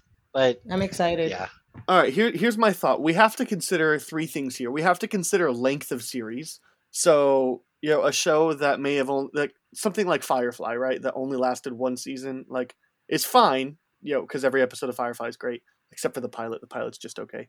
Um, fight me. But um, the uh, um, you know, th- that's there's a difference. Like we we either need to decide is percentage of good episodes better, or is per- or is number of good episodes better because there are more episodes of The Simpsons, um, double the amount of Simpsons episodes than there are South Park. So even if there are a couple lull seasons in there, is the fact that there's twice as many episodes and they're still hitting a pretty good percentage. Um, does how how does that factor in? Bob's Burgers is um, also in that like 300 or 400 episode. No, maybe not quite. It's it's it's, it's, two. It's it's in the 200 range Yeah, because because it's in I just- 12th season.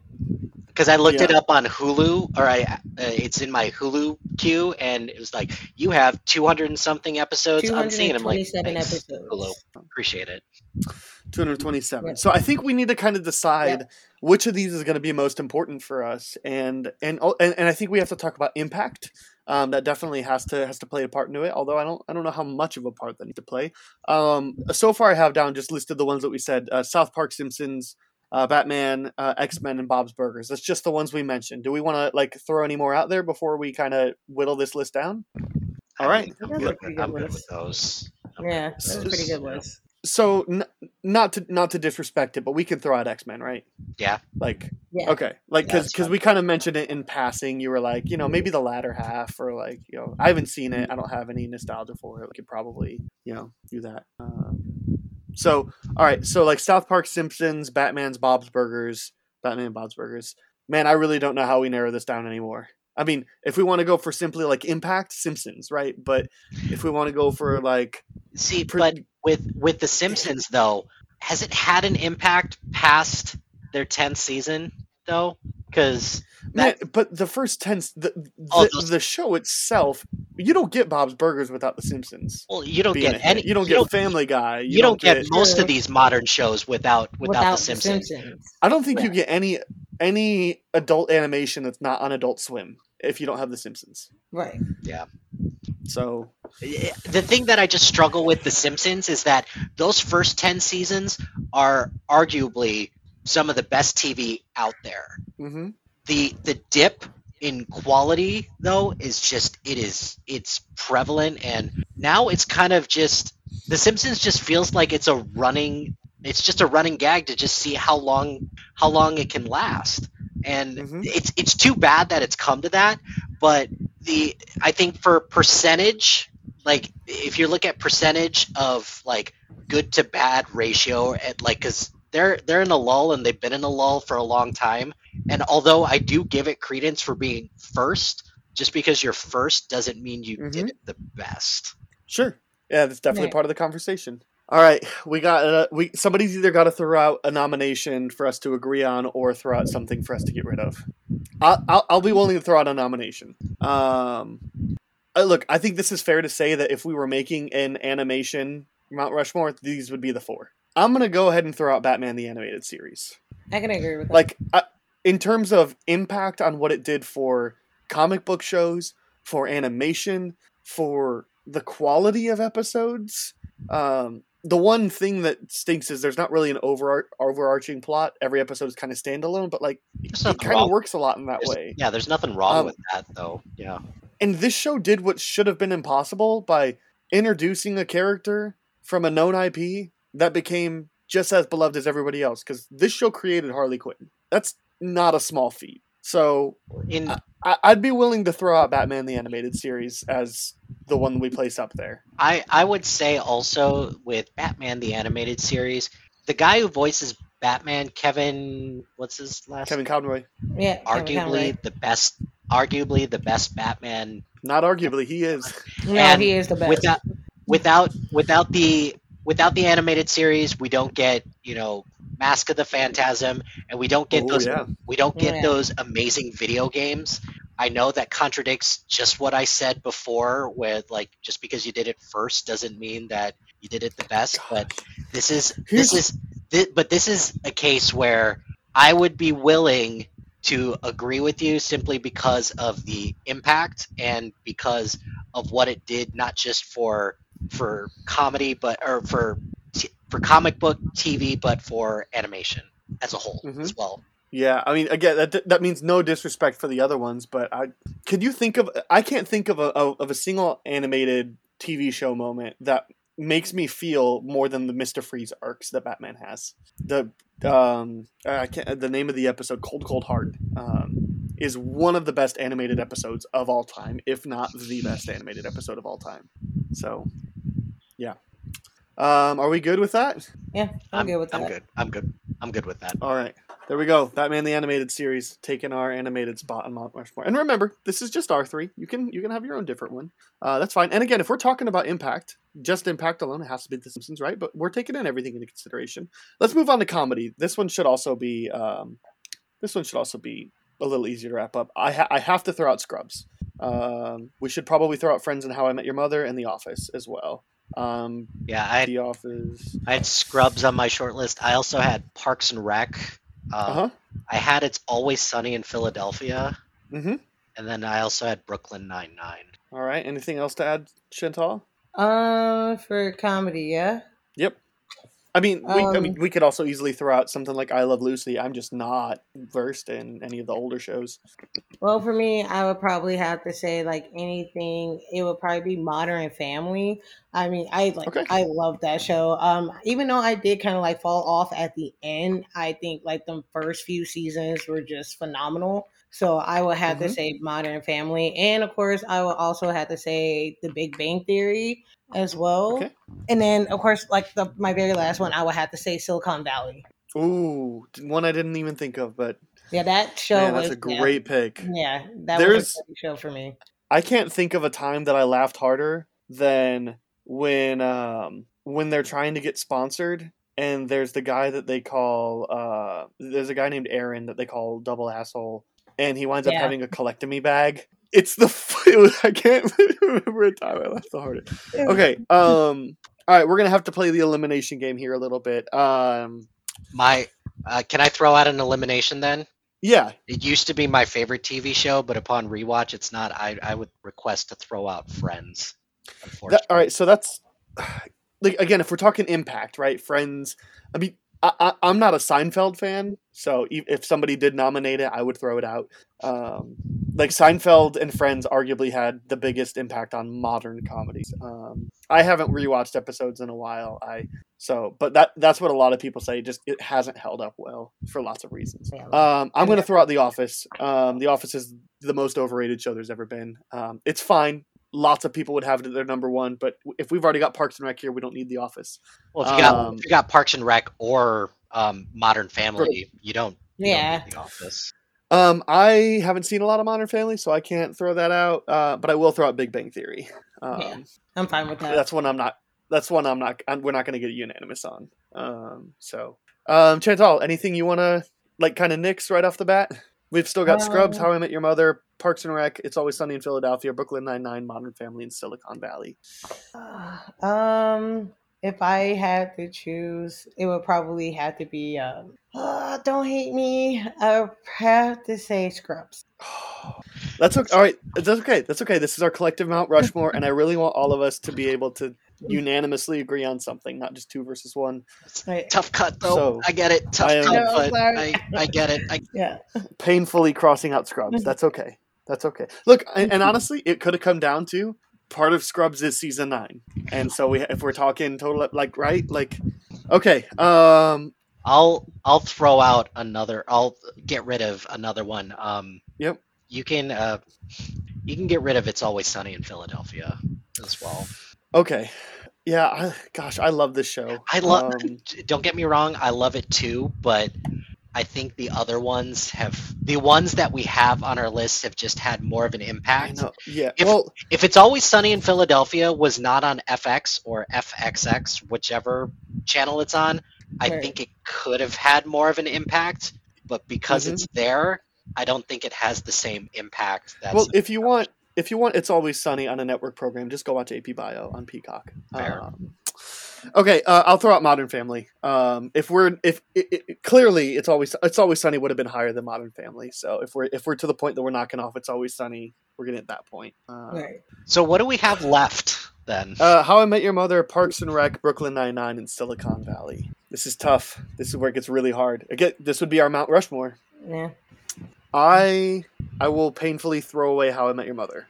Yeah, that that would have been my mm. next cut as well, simply because those first couple ep- seasons are great.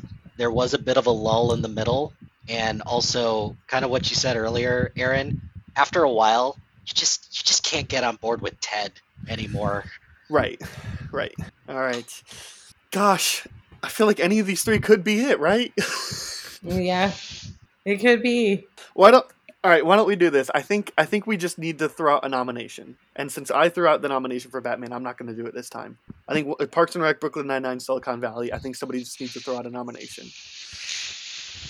for for the one that we uh, want to put on the Mount Rushmore. Those are our choices. Yep. That's Oh, with everything that we've eliminated so far. Yeah, Yeah. Wow. I, but like this whole list was good to great shows, you know. Like, and again, I'm not a fan of The Office, but it had massive impact. Lots of people would have this as that one. Mike. I'm okay. I'm gonna state my case for Parks and Rec.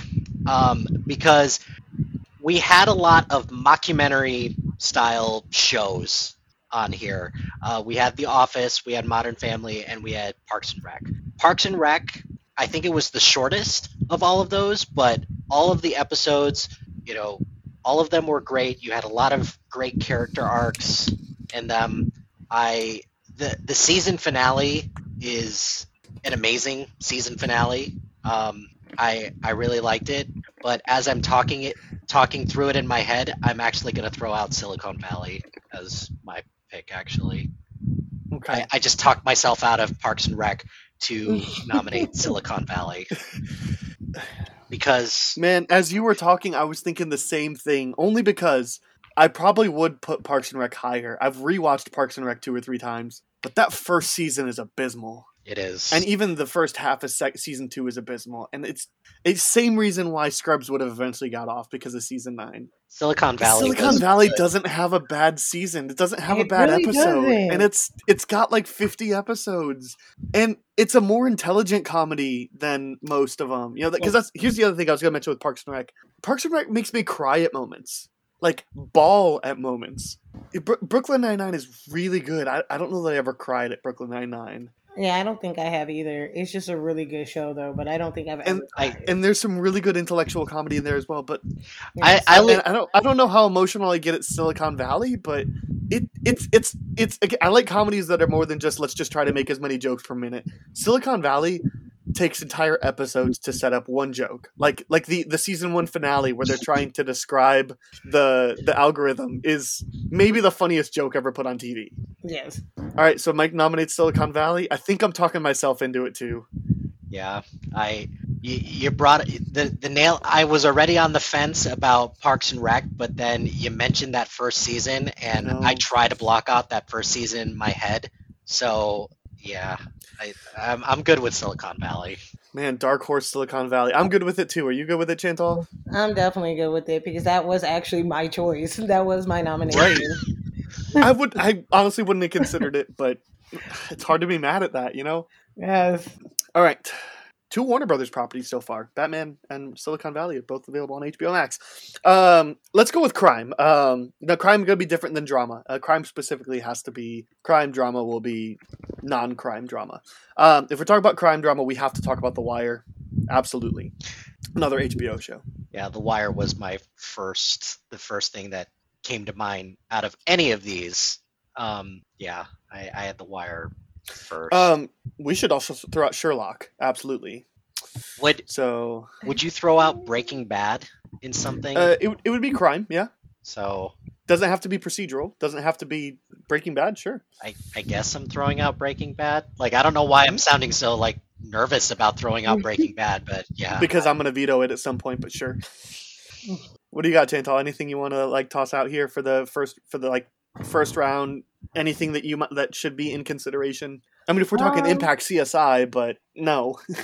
Yeah, because I was like, yeah, I was like thinking CSI, and then I'm just like, uh, maybe not. Um, Mhm. but if I had to say like any crime show, it would probably have to. This is I would have to say, oof. Even though I'm like, I did, I did enjoy that first season. The second season was a little, eh, and the third season was okay. I was gonna go with True Detective. yeah. All right. That was one for me. Was True Detective for sure. Mm-hmm.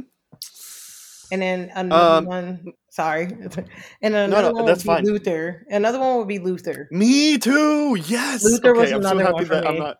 I was afraid this was going to be one that it was going to be just me alone. Um, Oh, no. Luther, Mike, uh, does Watchmen go in crime or drama?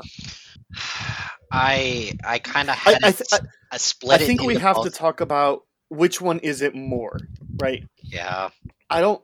I, I would say drama because I don't. I think crime is a big part of it, but it's it's not a it's not a procedural. It's a mystery. I selfishly want to put it in drama because I think it's got more of a chance. But um, but yeah, I would put it in drama as well. I think it's whatever whatever genre tag you would label it first, and I think Watchmen would be drama over crime. Okay. I think so too. Okay. Okay, The Wire, Sherlock, Breaking Bad, True Detective, Luther, all those would be crime first. Yes. Yeah. I was like, you could maybe make the argument with Breaking Bad, but I don't think because it's still crime at its roots. It's just not crime in the way we typically think about crime. because it's from the criminal's perspective. All right, any other ones to throw out there? No, this is All the one. This is the I one that I had of the most trouble. This is the one I had the most trouble. Same. With. Me too. Okay, well, we're gonna throw out True Detective because, as mentioned, amazing first season, Yes. decent second season, and good third season. But you know, if we're t- if we're putting up against other shows, uh, I'm I'm personally gonna pitch Breaking Bad because I I don't get the love for it. So you guys you guys can take the out saying you did the right thing by nominating it. I'm doing I'm doing the unpopular thing by pitching it. Uh, I Mike, have you seen Luther? No, I, I I, have. I was really wanting to just Oh, pit, man. to, to, I, to, to nominate Luther. I, I haven't, unfortunately, even though it, it's definitely on the list. But Luther, no, it's I, I haven't watched it yet, unfortunately. Let's well, let's see. Is there a show? Is there one? Which of these shows we've all seen? Um, have we all seen The Wire? No. Okay, and I assume we've all seen Sherlock.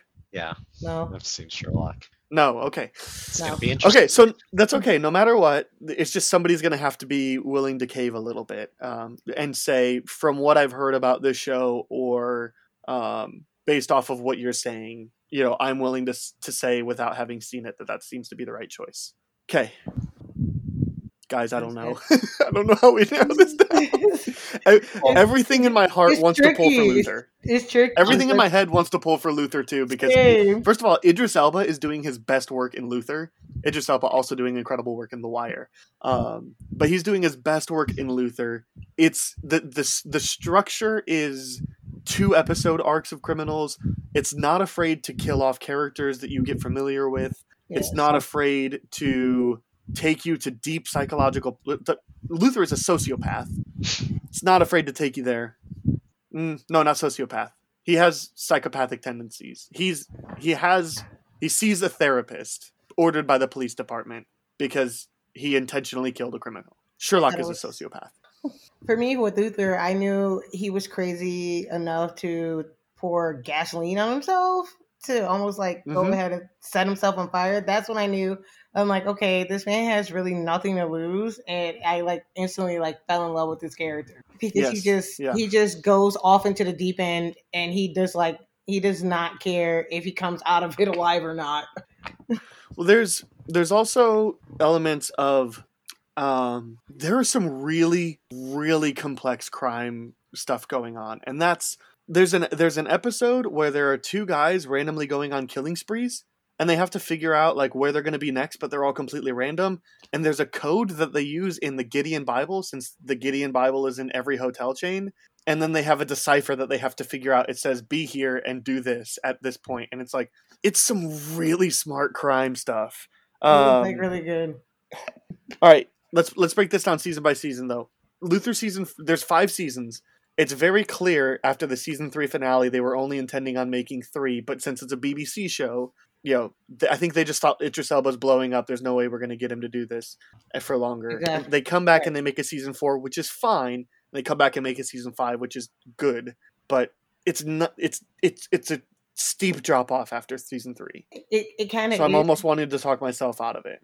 especially because Me- with season four it was like only like two episodes and i felt like i was missing something so it kind of like yes.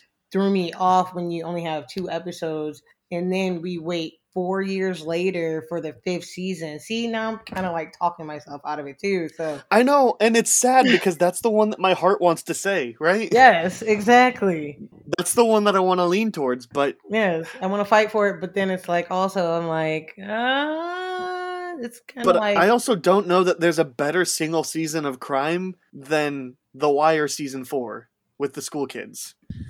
Yeah, And The Wire is one of those slow burn, really about the process. that's another show that they're not afraid to kill off characters either. It's true. It's true. Well, after like I always heard good things about it, even though I have not seen it yet. I've seen a lot of things about it, and I will be that person, and I will nominate The Wire. I don't know if you guys agree. It has to be right. Yeah, but now I'm like when I think about it, and even though I have not seen it, I'm just gonna chuck it up, and I'm gonna say The Wire. All right, so The Wire is what my head says. Luther is still where my heart says, but I think we've kind of talked ourselves out of Luther, so we'll get rid of that. If it's just The Wire and Sherlock, it should say something that The Wire has five 10 episode seasons and doesn't have a single bad episode, and Sherlock has fewer screen time and does have bad episodes. Like the second episode of the series, the one with the the Chinese um uh underground like mafia whatever is not a good episode. Hmm. And and I think The Wire has more impact than Sherlock does. So that's also that. And there's a sense of finality at The Wire where Sherlock always has the door open. All right, I'm willing to affirm The Wire. I will affirm it as well. All right, there we go. Gosh, that was hard. That was a tough one. I love how we're getting ready to nominate things, and as we're making our case for nominating them, we're talking ourselves out of them. Yeah, it's, it's hard. guys, guys, th- all three of our shows are available on HBO Max right now. Tell you, there's a reason why HBO is the best streaming service. Okay, very last one. Drama. Okay, we already talked about Watchmen. What else are we throwing out here? I'll, I'll throw out This Is Us. I'm gonna throw in Succession. Okay, Just I'll because throw out Chernobyl. just because it didn't fall into any other category, I'm gonna. This is where I'm gonna nominate Game of Thrones. Yep, this would be where that goes. Yeah, that would be. Um, trying to think. Would I guess could we could we say How to Get Away with Murder would be a good drama? Yeah. I mean, That'd that be would one, be that would be there. I haven't seen it. Ah, This would be the category for it. okay. Um, Mike, have you seen it? No, I haven't. Okay. Oh my god. So honorable mention for How to Get Away with Murder from Chantal. um, this I mean this I I haven't seen any, but this is where we would put The West Wing. Um, See, I if if the I've West Wing would have either. if the West Wing would have ended after four seasons, yeah, I would have nominated it, but it didn't, so I'm not nominating it. if we feel comfortable enough to nominate Game of Thrones, I feel comfortable enough to nominate Newsroom as long as more than I have seen it. I have not. All right, It's- that's okay. No, no, no. That's Well, all right. Here's the thing: Game of Thrones has an abysmal last season, according to the general according to population. the general population. I think it's better than that, but it's still not good. And the season before it was also bad. Yeah. And I never really liked it as much for the first five seasons. Like, Newsroom has an incredible first season, a great second season, and a really good third season. But there is a slow decline. But that first season is good enough for me to pull through. I have one. I have another one. Will be Killing Eve. Yeah. Just- Okay. Killing Eve is another one for me. Yeah, I mean, I, I've not seen that. Mike, Ah. have you? I I have not seen Killing Eve. Okay, unfortunately. another honorable mention for for Killing Eve. Man, how did we not include Ted Lasso in comedy? that would have made that harder. That mean, that's so much harder. Um, It's not a Ted Ted Lasso didn't have enough time. Unfortunately, they've only had two episode two seasons, but yeah, I mean, we would have eventually knocked it off for that reason, but we would have talked about it a lot more. And, yeah, oh my. I'll, I'll I'll not nominate Newsroom. Honorable mention, but not I will nominate. Um, how many nominations do we have right now? like that's Yeah, five that's- right now, right? Five. Okay, So we have Watchmen, This Is Us, Succession, Chernobyl, and Game of Thrones. And like I feel like we sh- we we are missing things, but I I don't know what we would be missing. that's how I feel too. I feel like there's something that should be well, there. well and we're we're we're missing some of. See, we're we're missing some like prominent like medical shows. Like I I personally wouldn't have nominated Sure. them, but like you know your ERs or your House or something like that would probably Mhm. go under this category because it's not crime related. And it's a big it's a bit even though my love of Scrubs, it's a big like gap in my like have seen. Mhm. Um, I haven't seen any. Or I haven't seen House or Grey's Anatomy or ER. I Same. mean, yeah, I I don't haven't want to watch any of Grey's those. Anatomy. Um, yeah, we're missing a big medical medical portion, uh, Yeah. medical drama portion. But uh, and I also feel like we're missing. You know, like I feel like The West Wing should be in this list, but you know, I, I haven't seen it, so I can't nominate it. So Yeah. um, Could True Blood be one? it could be, but I haven't seen any. No way. Have you, I mean, if, I think if two of us have seen it, right, then we can nominate it. If two of us have, have seen it and agree like- that it could be nominated, like Have Have I seen True Blood? Yeah, I've seen Yeah. True Blood. I'm I'm comfortable putting it in as a nomination. okay, we'll put it in there. That's fine. Um, I mean, what? But is this? This is where you put something like Buffy the Vampire Slayer as well, though, right? You would, hmm if I had seen it. um, like because I'm thinking of other. Anybody? I've s- I've seen Sons of Anarchy. Um, mhm. I probably should have put that in the crime section. Yeah, Um, because that's because it's it's more crime. Right, yeah, then, same with yeah. Justified. because also like because that was kind of the toss up a little bit that I had with the Americans as well is that it's spies, it's kind of crime, Yeah, but it's yeah. kind of drama. it's no, it's espionage is what it is, which is a crime. But yeah. Okay, So- what about iRobot? Mr. Robot? Yeah, that's what I meant to say. Sorry, why did I think of a Will Smith No, I haven't. I haven't seen. It's any. Mr. Robot. It was actually that's one. what I Of, meant to say. it was actually one of the ones I just took off my queue. I've not seen.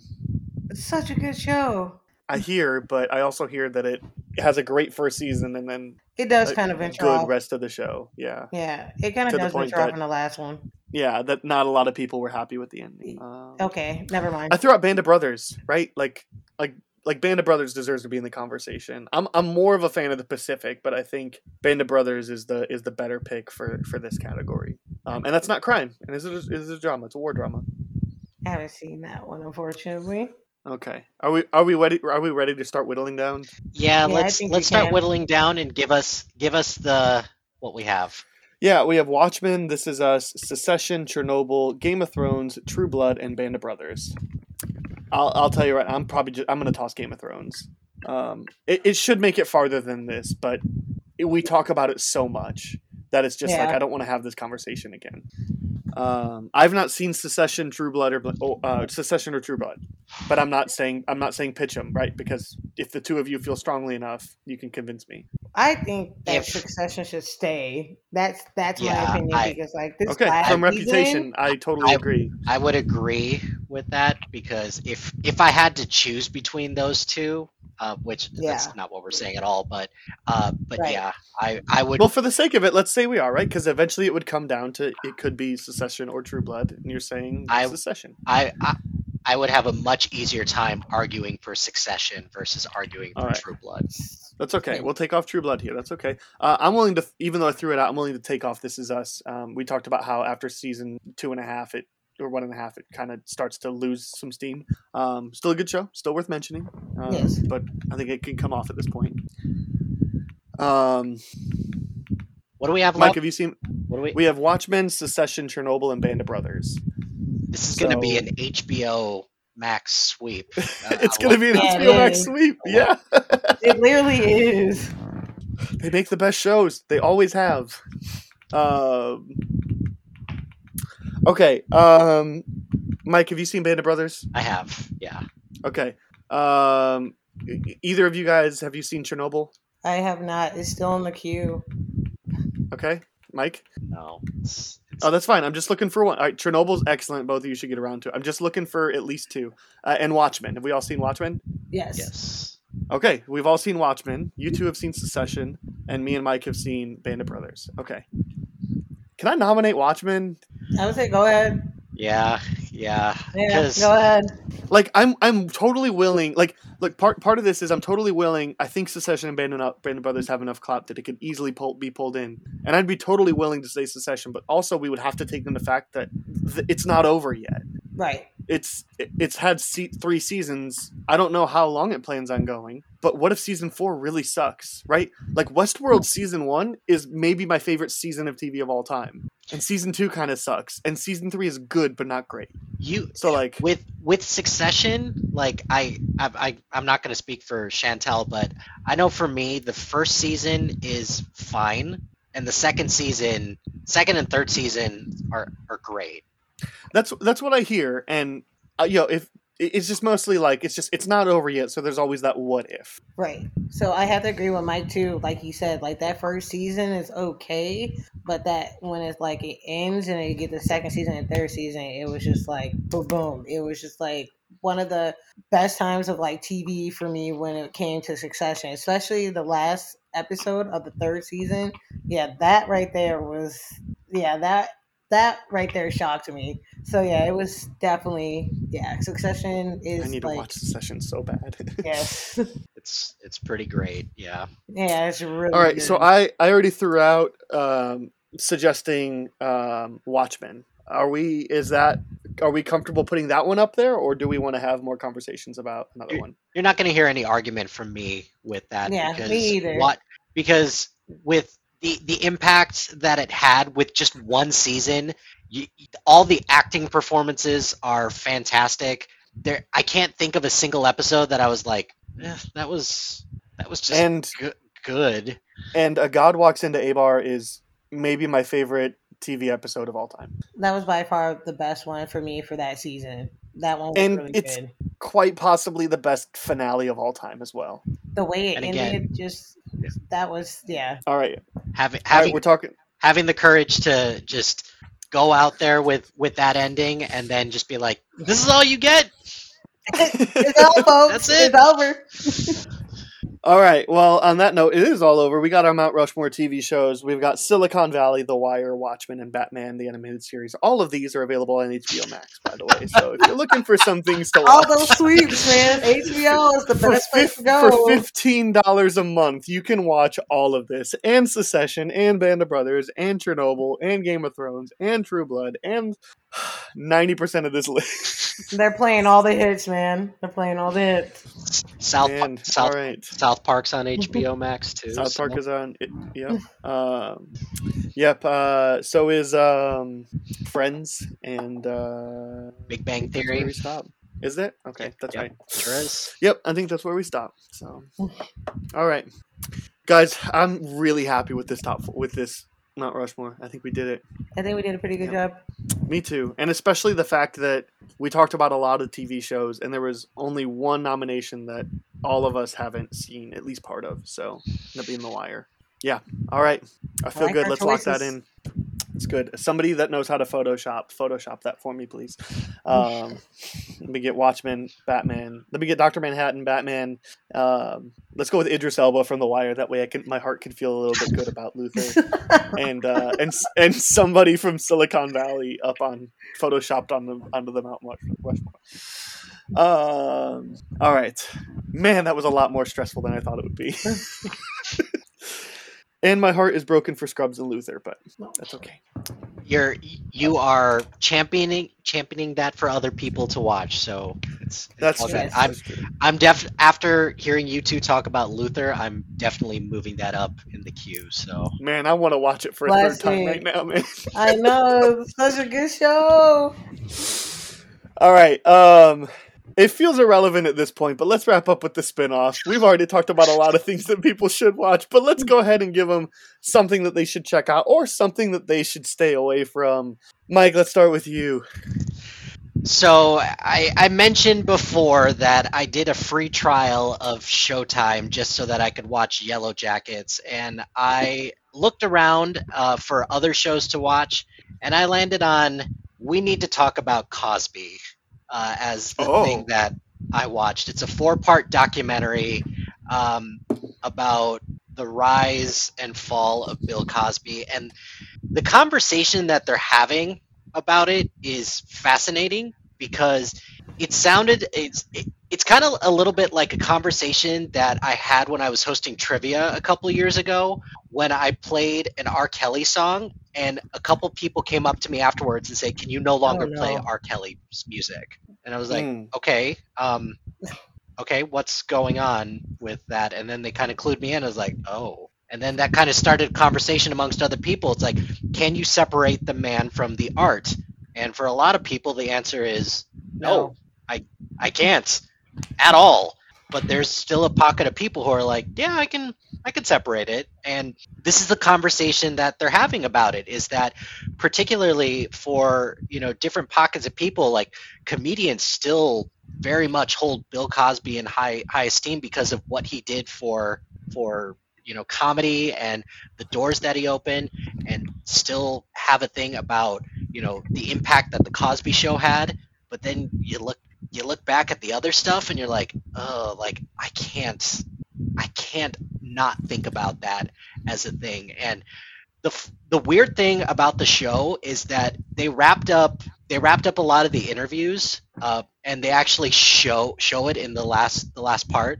Um, the documentary was pretty much finished and then he got released from prison and then it throws throws a Wow. di- different uh, different wrench in it so it's it's not an easy watch by any means. All the trigger warnings, uh, particularly for uh, for sexual assault, it's not an easy watch, but it's an important watch, and it's a good conversation. It's very well done. The interviews are all great, but it was not easy to get through. So I will recommend cautiously. We need to talk about Cosby on Showtime. Man, since I have Hulu, I'm Wow. constantly getting like get get Showtime for free for six months, and, and I'm man, I'm like about to do it every day because of Yellowjackets, and now like while you have Showtime, watch Attica, please. Attica is Yes, Attica is incredible. At, I I have watched Attica, and that was almost my Okay. recommendation. And then I watched. Like- we need to talk about Cosby. Oscar nomina- nominated Attica for best documentary feature.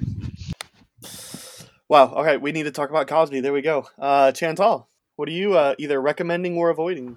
Well, I'm also recommending a documentary as well. It's more of um, it's I guess you could say it's more like a mu- kind of like a musical documentary. It's called Summer of Soul, or we will, or when the revolution yeah. cannot be televised. Oscar nominated Summer of Soul. Exactly. I'm like so excited. Of course, it's directed by Questlove from The Roots. Um, it's just Mm-hmm. one of those shows or shows. It's a documentary that basically examines the 1969 like um Harlem Cultural Festival, which was um held in Mount Morris Park, which is now the Marcus Garvey Park in Harlem, and it lasted for six weeks. And you had you had performers like Stevie Wonder, Nina Simone, the Staple Singers, Gladys Knights and the Pimps, and like Sly and the Family Stone. Um, and the list goes on and on and on. And despite it having these big performers and having a large audience, it wasn't. It was seen as obscure in the pop culture, so it was never. It never saw the light of day. So it came out around the same time. I think I want to say from the movie. I think it showed. I think it was either before or after Woodstock.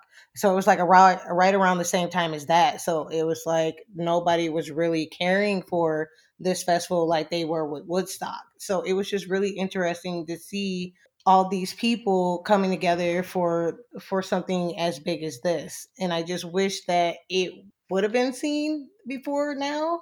But I just think everybody should see it because it's one of those kind of like feel good like films, like just seeing everything from that era. Yeah, this is this is on my queue. So that's my pick. Yeah, it's on Disney Plus now too. So if you don't have Hulu but you have Disney Plus, good news for you. You can still watch it. You can still watch it. All right, I'm going to recommend um, a podcast. Um, this is not a current podcast. This is a podcast that ran for about a year uh, back in 2012. Um, the reason I want to recommend this is because I was having a trip down nostalgia lane the other day. There's this podcast that ran. It was actually the thing that got me into podcasts. This is like before podcasts were really big. This is like as they were starting, and um, it's uh, it, it only lasted for about a year. It's it's called Yeah, It's That Bad, um, and it was it was it had its run, and the guy stopped due to the kind of vague things, but I think essentially they said they put ground rules, and somebody found out their identity and was threatening their work, like th- that they Oh, worked wow. for or something. I think that's the story, and they were like, "We got to call it quits." Um, so like, I think that's the story. It's something something along that that just they had ground rules of if anybody ever finds out who we actually are, um, that was a sign that they were going to stop, and so they got about a year into it and gained a lot of traction. Some idiot on the internet um, just ruined all that. But but that that all ended in about like 2012, and um, somebody um, got access to all of it and re-uploaded it, so you can still find it because they took down the the website and everything um, pretty pretty quickly after uh, within a within a month or two. Um, but somebody re-uploaded everything in 2015, so you can still find it on your favorite podcast player. Yeah, it's that bad. The complete archive. The concept of the show is um, they look at movies that are rotten on Rotten Tomatoes and they ask the question, "Is it really that bad?" So they look at specifically, you know, bad movies and ask, "Is it really that bad?" Um, I've been watch. I've been listening from the beginning. I mean, remember this is like 2011, so a lot more things were okay in 2011. Right.